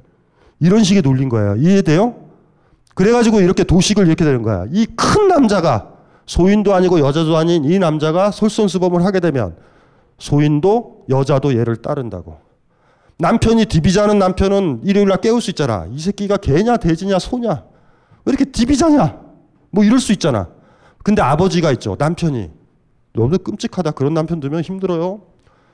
일요일 날이나 토요일 날 4시에 일어나요. 4시에 일어나서 집을 청소를 해. 잠 잘 것 같아요? 침대에서? 이런 씨. 무슨 말인지 이해돼요? 완전히 솔선수범하는 거야. 그리고 이 사람의 멘트는 내가 하니까 너희들도 해야 돼가 아니야. 아내인 여러분이 일어나려고 그러잖아. 아니 왜 이렇게 일찍 일어나셨어요? 그러 그만 더 자도록 하오. 잠이 오나? 차라리 날 깨우지. 야 같이 청소하자 이러지. 이해돼요? 그 가치를 생각하는 거예요. 이게 유학이야. 그 제가 예전에도 어느 글에서 그랬잖아. 우리 사회는 보수적인 사회가 아니라 양아치 사회라고. 솔선수범을 안 하는 사회란 말이야. 그래서 CEO가 있다 그러면 정리해고를 하면은 걔는 양아치 새끼라고.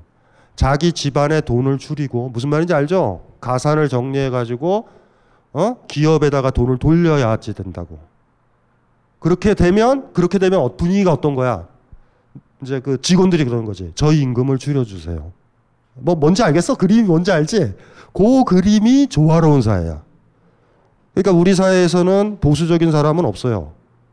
양아치. 양아치의 존재는 뭐냐면 어, 아비가 디비자고 아비 계속 디비자면서 야 옛날 책에 보니까 공부하는 애들은 새벽 4시에 일어났대더라 이 새끼야 일어나 그리고 자긴 자 이럴 때 아이가 공부하면서 이런 거지. 저씨 진짜 이 뭐야. 공부도 안 하지. 진짜 무서운 게 그거예요. 야 이거 이거 악용하면 세다. 엄마 아이가 공부 안 한다고 걱정하시는 분들 있죠? 돌아보세요. 본인이 공부한 적이 있나?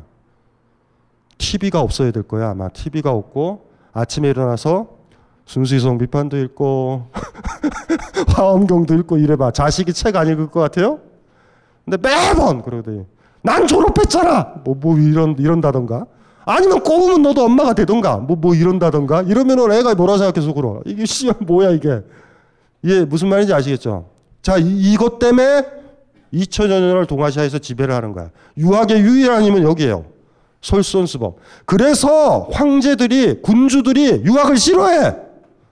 솔선수범하라고 그래가지고. 공자가 3, 40년 동안 주유천하를 하면서 나의 이론을 받아들이면 사회가 좋아진다 그러지만 군주 중에 아무도 안 받아들이는 이유가 딱 하나. 이거 씨발 내가 편하자고 한 일인데 이 새끼 말을 들으면 내가 피곤하다. 그래서 왕권을 견제하는 노력을 하는 거예요, 유학이. 조선조에서 그래서 사화가 벌어지는 거야. 왜냐하면 이씨 조선이 계백정 집안이잖아요, 계백정 집안. 솔선수범 안 하고 왕들이라는 게 혈족끼리 때려 죽이고 난 일이 일어나고 이런다고. 그러면 그 왕자에 난 밑에 있는 조카들 후손들이 어떻게 살겠어요? 계백정이 되는 거잖아요. 그리고 그걸 기감으로 해서 백성들이나 귀족들이나 양반들이 살아야 되는데 안 되잖아요. 그 아무것도 없는 거야. 그래서 그 계백정 집안이니까 계백정 집안. 세종이 그래가지고 그리 고생한 거예요. 세종이. 적장자가 왕이 된 적이 없잖아. 힘센 둘째, 셋째들이 왕이 됐잖아요. 무력으로. 그래가지고 내 대에선 끝나겠다. 세종 본인도 적장자가 아니고. 그래서 바보같이 자기까지만 수양대군한테 그냥 넘겨줬으면 깔끔했는데 문종을 민 거야, 문종을. 문종이 병약하니까 그 손자인 단종까지 밀어붙였다가 또, 또 개백정이 또 된 거야. 그러다 보니까 선비들이 웬만하면 상소를 올리죠. 이게 무슨 개백정 집안이냐고. 유학은 뭘 요구해요? 솔선수범. 전하! 이러시면 아니 되옵니다. 요게 이거야. 이러면 나라가 흔들립니다. 뭐 이런 거야. 김수영이 이제 이, 이 유학 철학의 이 논법 때문에 쓴 게 풀이란 풀. 어? 바람이 불는데 풀이 바로 눕지 않는다. 바람보다 빠르게, 바람보다 느리게 눕기도 하고, 바람보다 빨리 일어나고, 바람보다 늦게 일어나기도 한다. 민중은 그렇게 수동적이지 않다. 김수영이 죽기, 교통사고로 죽기 2, 3개월 전에 썼던 시가 풀이라고. 마지막에 그거 썼어요. 근데 공자는 이랬어. 이 대남자가 솔선수범하잖아. 소인처럼 여자처럼이 아니라 이 사람이 가지고 있는 솔선수범 있죠. 아버지 뭐 이런 거. 솔선수범을 하게 되면 한 가정이 평화롭고 질서 잡히고 난동이 안 부러진다고. 이해돼요? 대충? 미루어 짐작이 되지. 하고 싶어요? 아, 이러지 말고 우리 편하게 살자. 어떤 어느 쪽이에요? 아, 이거 선택해서 사는 사람도 있어요. 이렇게 살, 살기도 해. 이렇게 사는 사람들 보면 측은하기도 하지만 자기가 선택한 길이라는 느낌은 들어. 이해 무슨 말인지 알죠? 어, 그래 그렇게 사는구나. 그렇게 사는구나. 그렇게 솔선수범하면서 뭐 저렇게 좋다고 저렇게 힘들어서 할까? 한참 살다 보면 어, 새벽 4시에 항상 일어나게 돼 있어요. 계속 일어나다 보면. 그렇게 되는 거지. 그러면은 아이가 늦잠을 잘까? 그리고 엄마의 그 말은 진짜 무서워. 엄마는 막 움직이고 있고 다 하고 있는데 애가 일어나서 엄마 뭐 해? 그럴 때 너는 그만 자도록 하여라. 존경은 해. 왜냐하면 자기가 못하는 걸 하니까. 그래서 유학이라는 게 그래서 우리나라에서 여러분들이 착각을 하더라고. 어, 그러니까 새누리당 계열 이런 쪽 계열이나 군부 독재 계열, 어, 친일파 계열 뭐 이런 애들이 친일파는 보수가 아니에요. 매천 황현이 보수지. 친일파가 무슨 소인이고 여자의 길, 길이지. 솔선수범 안 했잖아. 무슨 소리인지 알죠? 딸랑딸랑 거렸잖아. 육체의 안위를 위해서 움직였잖아. 그래서 매천 황현 있죠? 이제 그 우리 저기 합병제 했을 때 자살한 사람. 그, 그 정도 돼야 이제 되는 거지. 물론 그렇다 해서 나 죽으니 다 죽거라 이런 건 아니에요. 그냥 얘기만 하는 거야. 나는 죽겠다. 뭐 제자들은 알아서 해라. 그 일본 같진 않아.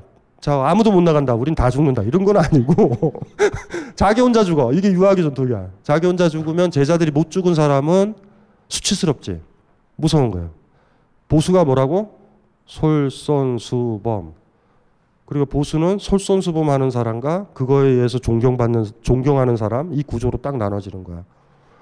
장자적이다 그러면 어떻게 되는 거예요? 어, 아침에 일찍 나갈 때 되면 타이머 맞춰서 일어나서 나가고 굳이 할 일이 없으면 디비자는 게 장자 쪽이야. 자 저렇게 유학에 들어왔는데 저게 공자 맹자가 구축한 건데 그 사이에 뭐가 지배를 해요? 도교 도교 아시죠? 도교 지배하지. 불교가 완전히 지배했잖아. 지금 이게 문제가 되는 거예요. 무슨 말인지 아시겠죠? 옛날로 안 된단 말이야. 이제 이미 내 마음의 문제다 뭐 이런 것들이 너무나 많이 나온 거예요, 지금.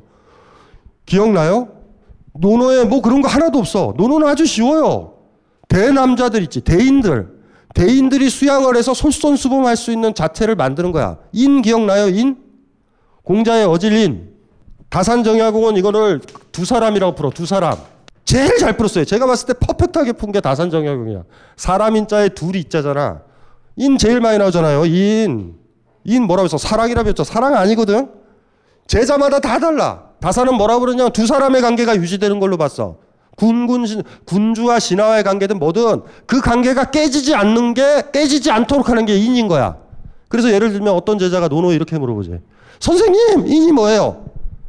인자는 말을 어눌하게 해야 된다. 이런다고. 눌. 눌이라는 글자도 이게 이쁜 글자야. 말이 안으로 말려드는 거야. 그러니까 말이 어눌하다라는 건 나는 어눌하지 않잖아 지금. 말이 막 바깥으로 그냥 기름져가지고 지지지지 밀려 나오잖아. 이게 어눌이 아니야. 이런 걸 보고 교원 영색이라 그래. 교원 영색. 어. 눌이라는 건 뭐 이런 거 주저하는 거 있잖아. 프로포즈를 하더라도 음 그게 꽃을 들고 있으면서도 그러거지. 왜꽃 들고 왔어요? 그게 무슨 이럴 때 어 무슨 말인지 알지? 그게 누리라고. 근데 어디 저 주소 와놓고서 아니면 뭐 상가집 가서 갑자기 생각나서 꽃 뽑아놓고서 이거를 구하느라고 무슨 말인지 알지? 어. 뭐 화해 단지를 다 뒤져서 이걸 찾아서 절정이었는데 당신을 만나러 온 사이에 이렇게 지고 말았네? 뭐 이러는 거지. 이게 교원 영색이라고 이게. 근데 이제 꽃을 하나 들고서 막 음, 꽃왜 들고 왔어요? 어, 저, 어, 뭐 이러면 이게 누리야. 이게 말씀 원자에 안내자잖아. 말이 안으로 말려 들어가는 거예요. 어떤 제자가 물어봤거든. 인이 뭐냐고 물어봤더니 공, 공자는 뭐라고 그랬냐면 누래야 된다 그랬다고. 그 새끼는 말이 많아서 인간관계가 깨지는 놈이라고. 무슨 말인지 알죠? 말이 많아. 말이 많으면 그 상대방이 있겠어요? 어, 나 시간 약속 있어 하고 가지. 엄마들이 잔소리를 하니까 할아버지 할머니들이 잔소리를 하니까 명절 때 자꾸 자식들이 빨리 탈출하잖아. 할아버지 할머니들이 어눌한다고 생각해봐. 자식들 안 떠나다고. 이 무슨 말인지 알죠? 아, 할 말이 뭐가 있으세요? 어, 머니 내 엄마, 아빠, 뭐 고민 있으세요? 이렇게 물어보게 되잖아. 근데 반면 아버지가 옆집에 씨발 그랜저를 샀더라. 씨발 뭐 내가 얼마 산다고 그랜저 타고 싶은 건 아니다. 내 씨, 그 마을에서 너 욕하더라. 씨, 못 살겠다. 뭐 이렇게 막 얘기하잖아. 그럼 빨리 도망가고 싶잖아요. 이해돼요? 그러니까 공자가 공자한테 그걸 질문했던 아이는 말이 많은 아이야. 그러니까 어눌해라 이런다고. 그 다음에 또 어떨 때는 뭐냐면 그 제가 얘기했잖아요. 또 이거 애인 나오잖아. 애인. 아껴라. 애인 있잖아요. 아끼랬자. 이거는 뭐냐면 함부로 쓰지 않는 거. 아낀다. 아끼는 거야. 애자는요. 뜻이 자전에 보면 인색하다라는 뜻도 있어. 아끼는 거라서. 그래서 동양에서 애라는 거는 헌신적으로 이렇게 해주는 게 아니라 이 사람을 함부로 안 쓰는 거야. 어, 심부로 함부로 안 보내는 거야. 아이를 낳고 나면 아, 빨리 말 배워서 담배 심부름도 시키고 콩나물도 사게 해야지. 이건 아끼지 않는 거야. 아끼는 거는 엄마가 감기 몸살이 걸려도 콩나물을 자기가 사러 가는 거야. 그래서 아이가 엄마는 감기 몸살 걸렸잖아요. 제가 갔다 올게요. 그래도 안 된다. 감기 든다. 내가 가야 된다. 애를 한 번도 심부름 안 시켰을 때 아이를 아끼는 거야. 이건 몸의 문제요. 남편 아껴? 어? 집에 이렇게 전구가 고장이 나면 감전이 되더라도 여러분이 고쳐야지. 가만히 놔뒀다가 안 닿는다는데 왜 안 닿아? 의자도 있는데 올라와서 고쳐야지. 남편을 아끼면 남편한테 일을 안 시키는 거야. 뭘 하려고 해도 아니까 못질을 해도 여러분이 해야 되는 거야. 냉장고도 여러분이 들어야 된다고. 그러면 남편은요 바깥으로 안 나가. 집이 제일 편하거든. 이게 아낀다라는 거야. 그런데 자꾸 집에만 있으면은 일주일 동안 쌓였던 일을 다 시킨다. 그럼 남편이 어디로 가? 딴 데로 가지. 그러니까 어떤 애가 물어봤어 또. 선생님, 인이 뭐예요? 아, 사람을 아껴라. 그 이 제자 새끼는 막 쓰는 거야.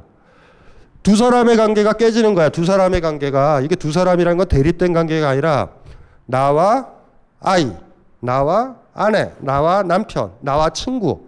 이 두 사람의 관계가 유지가 돼야 되는데 한쪽에서 뭐 같이 있어도 마음은 떠나버리면 안 되잖아요. 건성으로 들으면 안 되잖아. 이해되죠? 뭐 이런 거. 이게 인이에요. 요거는 그런데 공자가 이 인의 대상은 여자나 소인은 아니야. 나는 여자나 소인한테 이랬다라고 그랬으면 난 좋았다고 봐요. 그런데 대인 사이에서 바깥에 나가서 가오 잡는 거야. 이렇게 한마디로. 조심조심하고. 무슨 말인지 알죠? 그렇게 되면은 그 공자가 꿈꿨던 거야. 아, 유학이 그런 거예요. 어, 깔끔하지 않아요? 그래서 그 유명한 얘기가 있어, 노노에. 제가 남자라는 얘기했어요, 남자. 그 노노에 보면 남자가 나오는데 그 남자가 정확하게 남자가 아니고 여자 이름이야. 뭐 그 저기 저 왕비 같은 거야, 왕비. 후궁.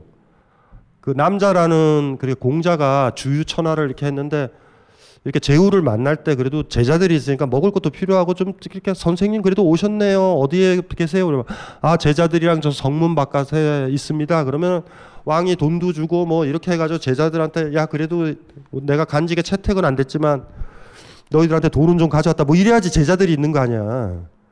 그런데 그것도 안 됐을 때가 있었나 봐. 그래가지고 그 나라 제후 제 나라일 거예요. 그 제후에 애첩이 남자라는 여자가 있었어. 공자가 결단을 내리는 거야. 밤에 몰래 가서 이 여자를 만나. 그때 공자의 수행비서가 누구냐면 자로예요, 자로. 그러니까 일종의 비서실장과 경호실장. 뭐 박정희로 따지면 차지철. 뭐 이런 이런 거지.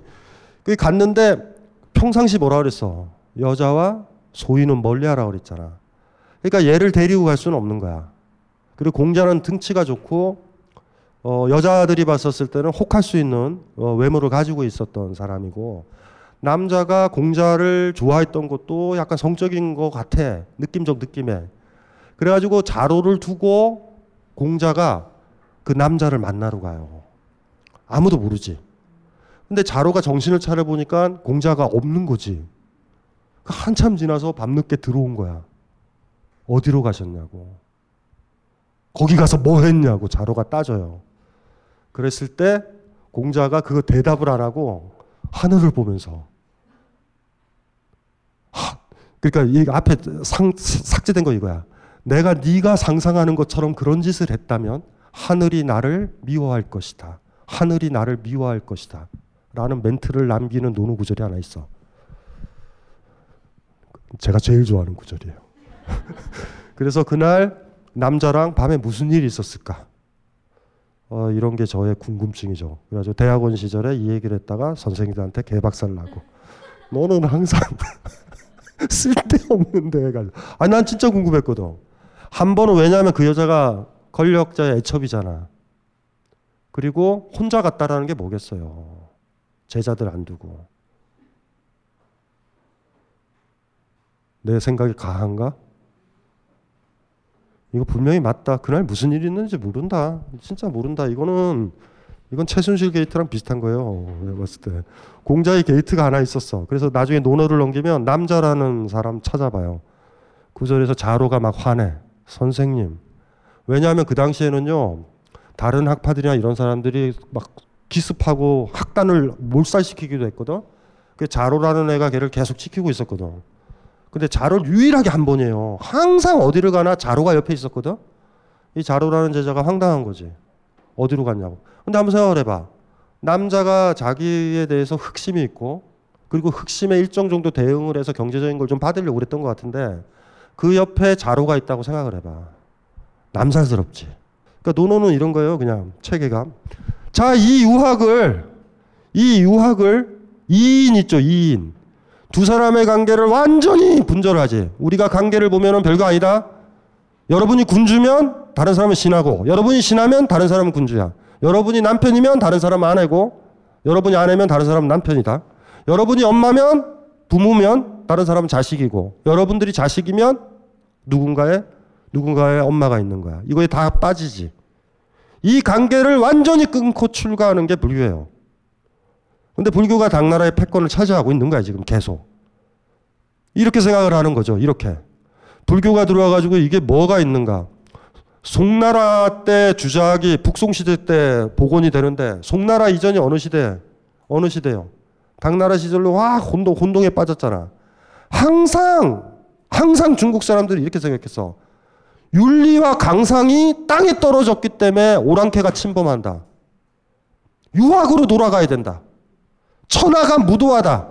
공자 말이야. 천하에 길이 없다. 이것도 공자가 한 말이에요. 재밌어요, 이게. 아까도 얘기했잖아. 공자의 논리가 뭐였냐면 내가 솔선수범하면 자식이 따른다 그랬지. 부모가 어른으로서 사람으로서 자기의 도리를 다하고 유학의 개, 개명은요, 진사 대천명이야.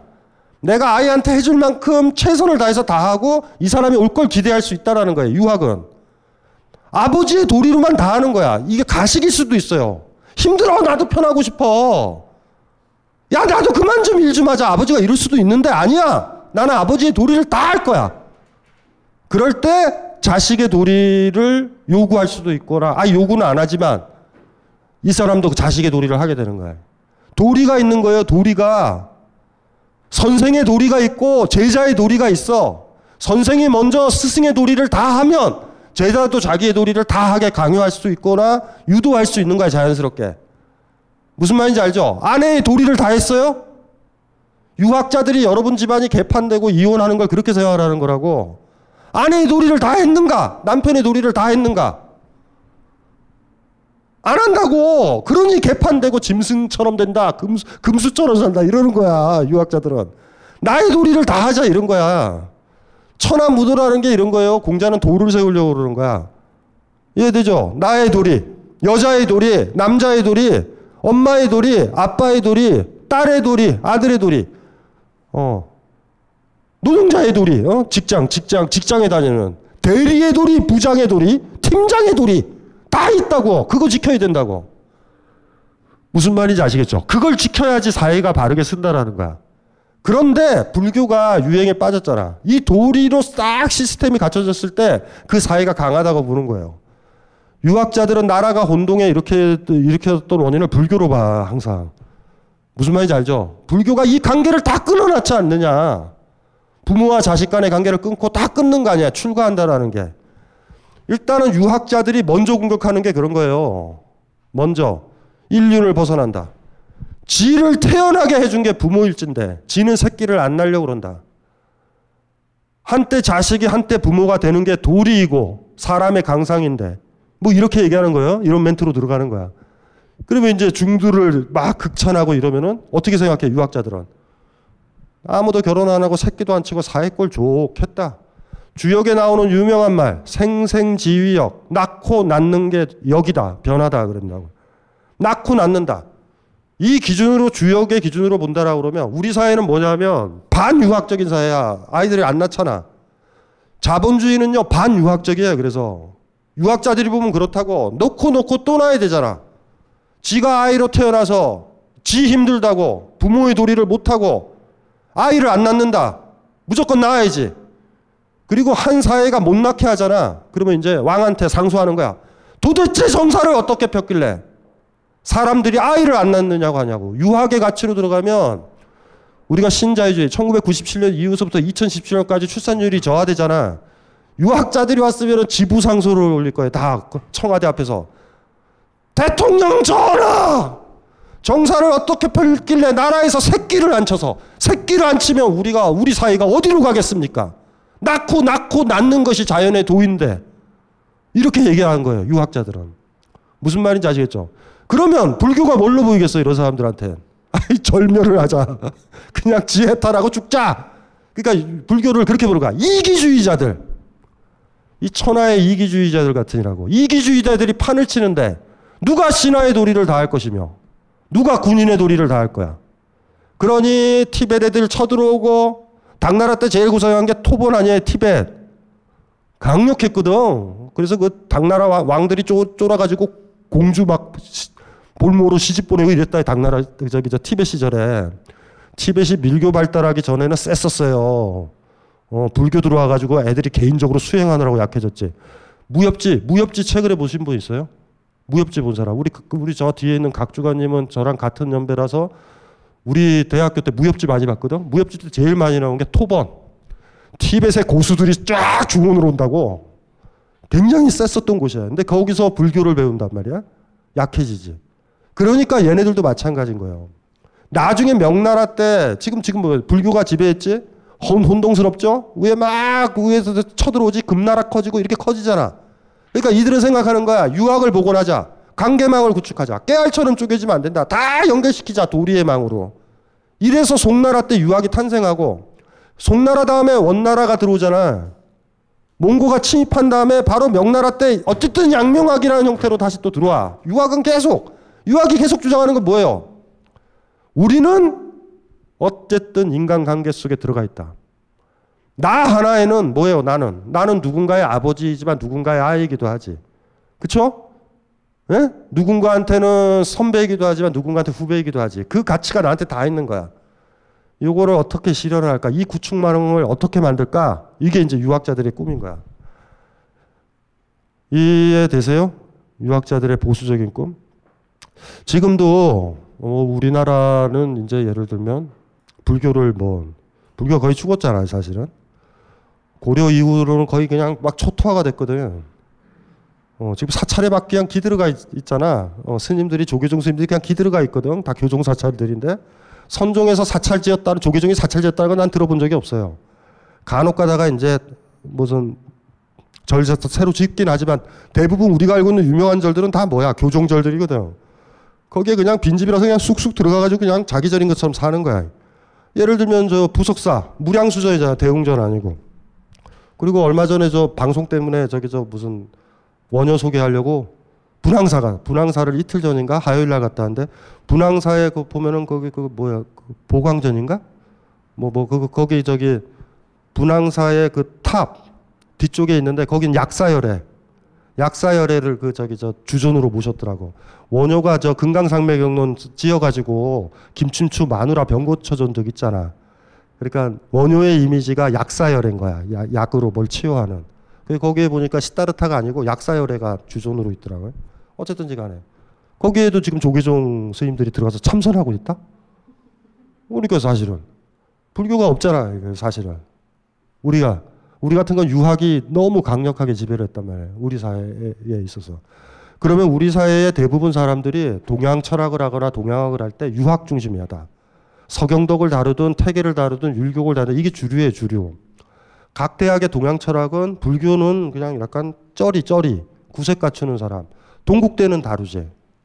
동국대는 뭐 조계종 재단이니까 다루는데 아, 또, 또 조계종 재단이니까 또 제대로 또 불교를 비판적으로 다루겠어? 그냥 또 스님들이 대충 와서 그냥 글 쓰기도 하고 그냥 그렇게 넘어가고 제가 그랬잖아요. 그 정성준 선생이라고 동국대에서 밀교 썼는데 그 성적 요가를 당연히 하고 있다라는 걸 본인도 알았으면서도 불구하고 해석할 때는 상징으로 이해하자. 여기서 나온 여성이라는 건 몸을 긍정하는 모습의 비유라고 보자. 그렇게 얘기하면 안 되죠.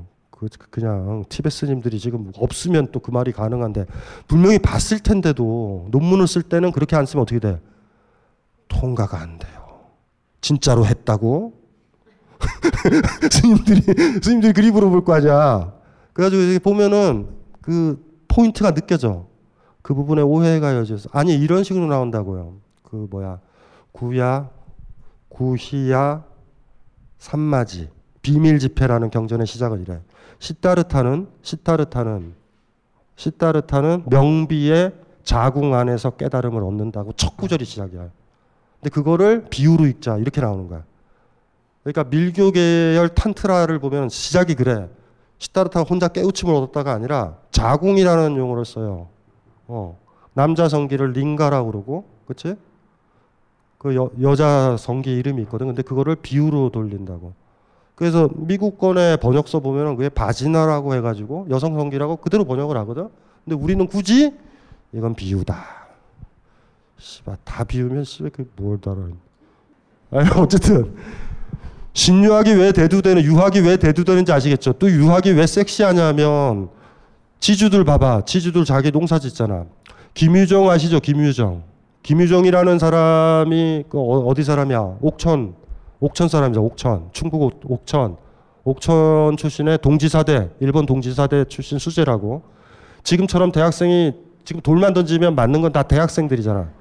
옛날에는 벼락 옛날에는 있잖아. 홍수가 나고 지진이 나도 대학생이 죽을 가능성이 별로 없었어요. 별로 없었거든.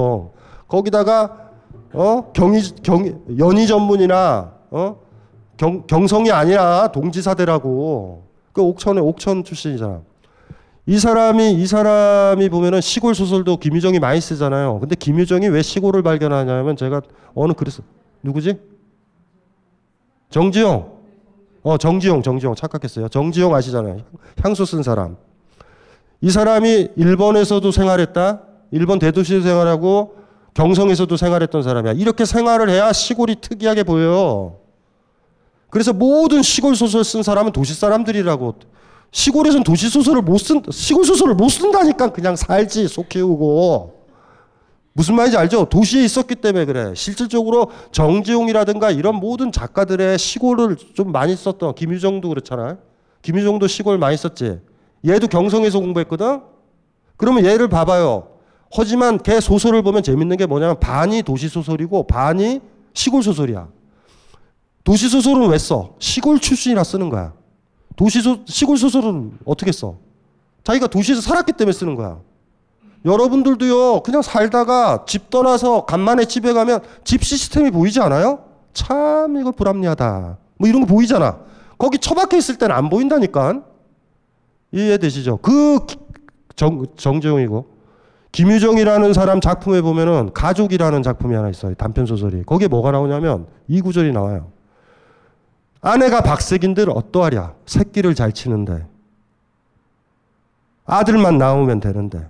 미모가 뛰거나면 뭐, 뭐, 추에도 뭔 상관이냐. 아들을 잘라는데 엉덩이가 커서. 그리고 아들을 잘라야지 노후가 보장된다. 농촌 사회에서 아들 하나는요 경운기 하나의 가치야. 딸 많이 낳잖아요. 그 집은 망해. 누가 수학을 할 거야 그게. 그리고 잘 보세요. 그렇게 기르지. 속 키우듯이 기르는 거야 사실.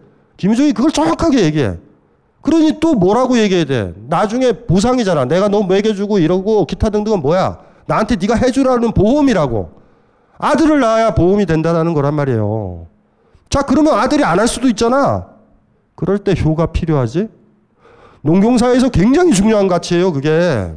무슨 말인지 알죠? 내가 적장자니까 내 재산을 줄게.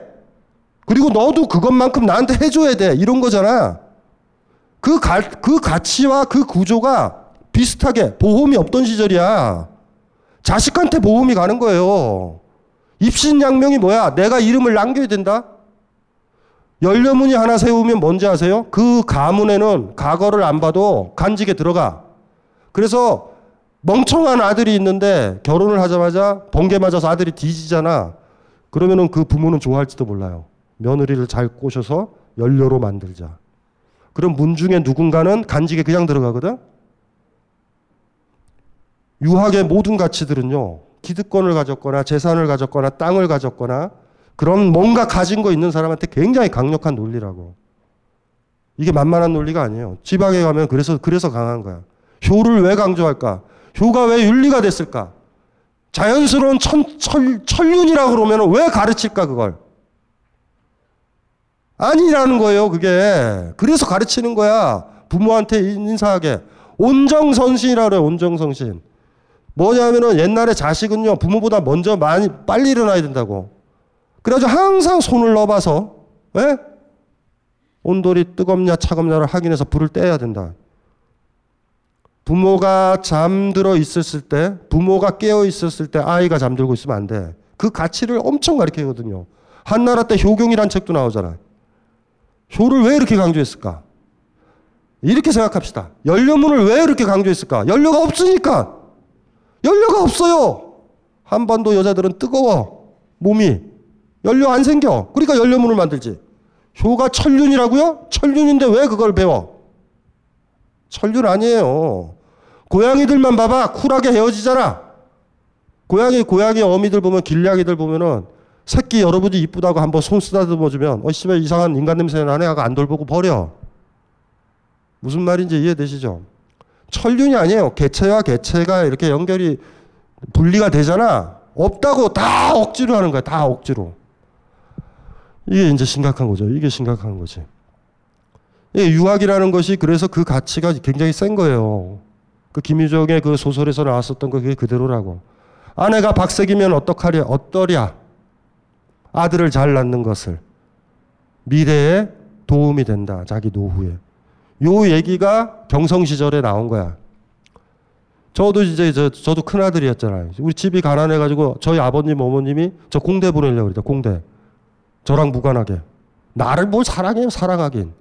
저 큰아들 저 새끼인데 씨발 자꾸 뭐 사회학과 간다 그런다 저 새끼 저거. 상의도 안 해요. 당신들이 가가지고 쑥 바꿔 문과에서 이과로. 그래가지고 나중에 이제 철학으로 해서 논문 쓰고 이렇게 좀 잘 되니까 저희 뭐 아버님이나 어머님이 네가 이 길로 가야 될 것을 내가 많이 돌아가게 해서 미안하구나. 뭐 이럴 때는 내가 용돈을 많이 드렸을 때야. 뭐 그러고 사는 거예요, 그냥. 그게 본질이란 말이야, 그 사실은. 부모를 부모한테 천륜이 아니라 돌볼 사람이 없으니까 돌보고 있는 거죠. 그게 정답이라고. 믿어요? 이렇게 가슴 속에 우러나? 아이고 그래도 그나마 인연이 있는 나도 안 돌보면 누가 돌볼까나 이래서 돌볼 거지 뭘 씨에 그거를 저는 제 동생이 잘 돌보면 안 가잖아. 어, 네가 돌보니 그러면 나는 쉬고 내 동생이 안 가면 내가 가는 거고 내가 안 가면 누이가 가는 거고 이렇게 돌려막게 하는 거죠 뭐. 그리 돌봐주는 거지. 하지만 바닥에는 뭐가 흘러야 돼? 우리는 가족이고 우리는 사랑이고 우리는 피가 연결돼 있고 뭐뭐 뭐 이런 거지 뭐. 그냥 남루한 얘기들이라고. 우리나라를 묶기 위해 가지고 막 단군 신화 나오듯이 어? 단군 신화 그 굉장히 그 일본의 창세 신화랑 비슷하단 말이에요. 그게 없었던 건데 일제 시절 독립운동하다가 훅 다 만들어지고 그럼 그거 배우면 돼. 배우면 다 해결돼요. 뭐 어려워 그냥 배운단 말이야. 효가 천륜이라고? 아니에요. 아니라고. 그런 거 아니야 전혀 다 배운 거야. 배워야 돼. 그러니까 자꾸 배우는 거니까 어기게 돼. 그래서 이렇게 어기게 되는 게 인간의 모습일까? 실수하게 되는 게 인간의 모습일까? 퍼펙트하게 외운 대로 기계처럼 움직이는 게 인간의 모습일까? 전 잘 모르겠어요. 무슨 말인지 알죠? 어떤 공장에서 너무나 능숙하게 조립을 잘하는 사람을 보면 이미 기계가 된 것처럼 보여서 인간 같아 보이지 않는데 근데 자꾸 일 실수하고 뭐 쏟고 이러는 예, 음식 못하고 태우고 이러는 이게 인간의 모습일까? 뭐가 인간의 모습일까? 이게 뭐 그러니까 근본적으로 사회와 관련돼서 인간이 고민해야 되는 거야. 연료문을 받아서 연료라고 자해물 하고 연료로 살아가는 여자가 정상일까? 연료문은 있지만 밤에 몰래 몰래 몰래 가서 김서방을 만나는 그 여자가 정상일까? 어느 쪽이에요, 여러분들은? 김서방? 그러니까 수종주의. 그 수종주의 길도 선택하는 거지. 연료는 연료인데, 어, 그러니까 낮 연료, 어, 낮의 연료와 밤의 연료가 달라. 어. 낮은 연료, 밤은 핫걸. 어. 이렇게 되는 거. 아니, 아니, 이렇게도 살 수도 있잖아. 그 사이 어딘가에 인간적인 모습이 있어 보이지 않는가? 아유, 이게 제가 이럴 수 있는 거는 제가 장자를 전공한 사람이잖아요. 유학이 뭔지 아시겠죠? 유학이 그렇게 만드는 거예요. 어떤 가족 질서, 국가 질서, 기득권, 이걸 유지하고 전달하고 이런 문제. 효라는 건 굉장히 보험적인 느낌이 있는 거야. 참 부끄럽지 않아요? 아이가 효를 하기를 기다리기보다 효를 가르친다. 효를 가르치잖아. 얘야 어른 오면 인사해라. 인사받으면 좋겠다. 어른이 애들한테 이리 가르쳐요. 어른 보면 인사하라고. 그래서 인사하면 또 좋대. 어머, 잘 길렀네. 이런다. 잘 기른 건가? 잘 모르겠다. 차라리 이게 잘 기른 거지. 인사를 하면서. 내가 씨발 오늘 진짜 내가 다시는 이런 데 안 와야지. 이런 아이가 더 낫지 않아요? 수종주의. 뭔지 알지? 진짜로 슬픈 거는 인사를 하고서 온 마음으로 어른이면 다 인사를 해야 된다고 하는 아이가 있다면. 아. 어때요? 유학 배우고 싶어요? 제가 오늘 불교, 불교가 끝나고 오기 전에 이렇게 책을 이렇게 딱 보잖아. 보는데, 우리 막 무상도 하고 그랬잖아. 근데 딱 보다가 마음이 많이 아팠어요. 어, 그래서 티벳 얘기도 하고 이렇게 해서 했는데, 유학은 정리가 돼요? 어, 유학은 이런 거예요. 어, 이런 거고. 자, 이제 문제는 뭐냐면, 유학이라는 게 이제 주자나 이제 주자를 다뤄야 되는 거예요, 사실은. 이 사람들이 뭐를 기초로 해야 될까? 뭔지 아시겠죠? 이 사람들은 어떻게 생각했냐면 전 세계를 부모 자식 관계로 다 묶어버릴 거예요, 이제. 하늘은 아버지고, 땅은 여자고. 그러니까 공자만 하더라도 인간 관계에서만 적용이 됐거든? 그런데 왕필 나오고 도가 나오면서 뭐 도가 만물을 낳고 이렇게 우주론적 규모로 됐잖아. 그러니까 유학자들도 어떻게 됐냐면 우주론적으로 이 세계가 완전히 퍼펙트하게 유학적 논리로 작동한다라는 걸 보여주려는 작업을 시작을 하는데 그게 바로 신유학이에요. 그리고 그 대표 주자가 그런 거대한 노력, 거대한 노력을 완성한 게 바로 주희고. 하지만 재밌는 거 하나만 읽고 잠깐 쉴게요. 1042페이지 봐봐. 요거는 읽어야 돼. 자공이 말했다. 자공이 이렇게 얘기했어요. 선생님께서 과거 문헌들을 이야기하신 것은 들을 수가 있었지만 선생님의 본성과 천도에 대해 이야기하신 것은 들은 적이 없다. 공자는요, 인간의 본성은 어떻다든가 얘기한 적 없고 자연에도 하늘에도 대해서 얘기한 적 없어. 공자는 안 해요, 이 얘기. 왜냐하면 종교잖아, 그러면. 지금 당장 문제가 한번 생각해 봐요. 부모가 있는데 부모가 전도사한테 빠져가지고 10만 믿고 재산 다 바치면 가족 관계 다 깨지지. 무슨 말인지 이해되시죠? 하나의 초월적 종교를 믿게 되잖아요? 그럼 가족 관계나 인간 관계가 다 깨진다고. 그래서 사실 공자는 반종교적인 사람이기도 해. 아, 우리 주변에서 많이 보잖아. 뭐 초월적인 거 믿어봐요. 그 애가 어떻게 되겠나. 얘기를 안 해, 이 얘기를. 이거 혹세무미라고 그러고. 공자의 이 얘기 말고 유명한 얘기 있어. 계력, 난신. 개의한 일과 무력으로 힘쓰는 일과 어지럽히는 일과 귀신과 관련된 일은 말하지 않는다, 군자는. 괴력난 신이라고 그러거든요. 괴이한 일, 힘써서 무력으로 누구 패 죽이고 무슨 전쟁에서 이겼다라는 얘기 난이요, 어지러운 얘기, 무질서한 얘기, 신, 귀신과 관련된 얘기는 군자는 하지 않는다. 형이상학적인 얘기를 절대 하지 않았던 게 공자였었다고. 근데 이 공자를 대상으로 이제 논어를 대상으로 형이상학적 작업을 이들은 시작을 해야 돼요. 공자와 반대로. 왜요? 이미 노자, 장자, 왕필 이런 사람이 우주론적 규모에서 형이상학을 구축했고 화엄불교 기억나시죠? 사사무애 기억나죠? 사사무애 법계 이사무애 이런 거 기억 안 나요? 아이 산은 산이다 뭐 그거 기억 안 나? 인드라망 기억나죠? 인드라망 세계가 인드라망이라며 그건 거의 우주론이잖아 이해되시죠? 그런 거를 막 만들어지니까 어쩔 수가 없는 거야 우주에 대해서 세상에 대해서 우리 본성에 대해서 다 얘기를 하게 되는 거야. 사실 이 구조를 제가 딱 인용했던 이유는 이런 거야. 신유학이 공자를 진짜 이은 것인가? 양두구육일 수도 있어요. 양두구육이라는 건 뭐냐면은 양머리를 걸어놓고 개고기를 파는 걸 양두구육이라고 그러거든. 무슨 말인지 알죠? 공자를 내걸었지만 이들이 판 게 공자의 정신이었을까? 저 두 사람의 정신? 저쪽 지방에 가면 세소원 이런 데 있잖아. 아시죠? 사원들, 서, 서, 서 당들 많잖아. 유학사원 여러분들 구경하는 가서 사진 찍고 소세원? 그거 유학자들의 말이야. 유학자들 말. 어? 아니 그거 말고 무슨 원 있잖아.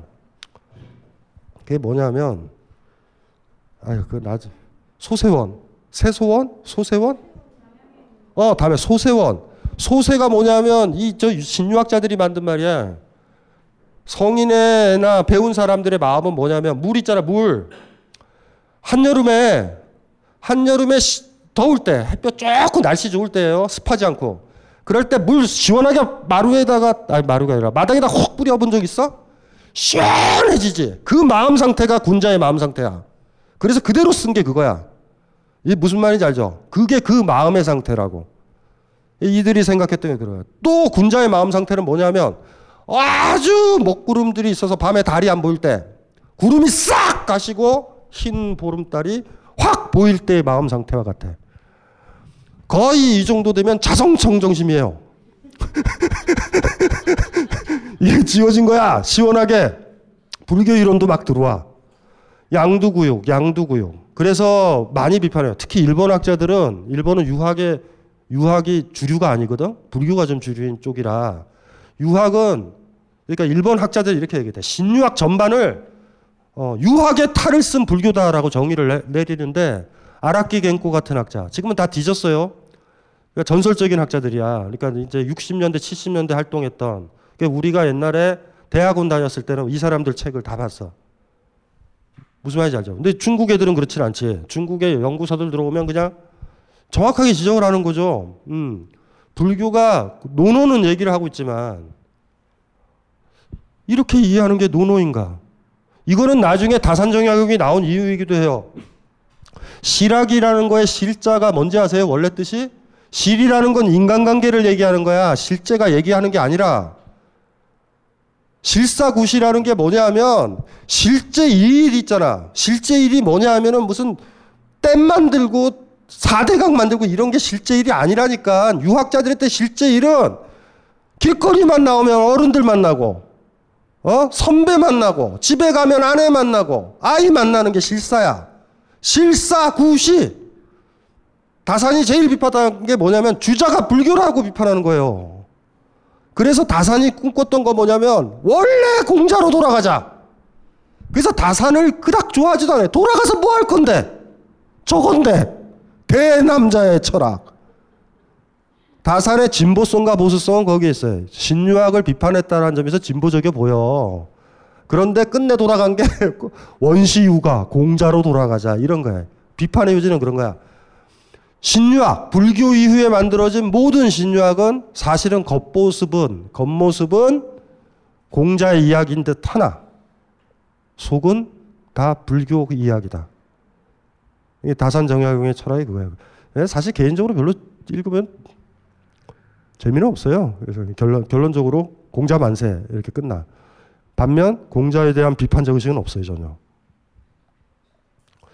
그래서 인도 두 사람이라고 푸는 거야. 두 사람이니까 저거 어떻게 되는 거죠? 아주 쉽잖아.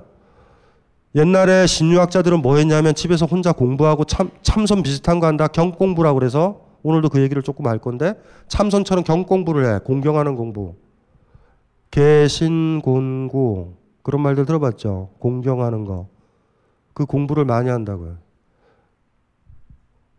그런 거 두 사람 사이가 아니잖아. 무슨 말인지 이해되시죠?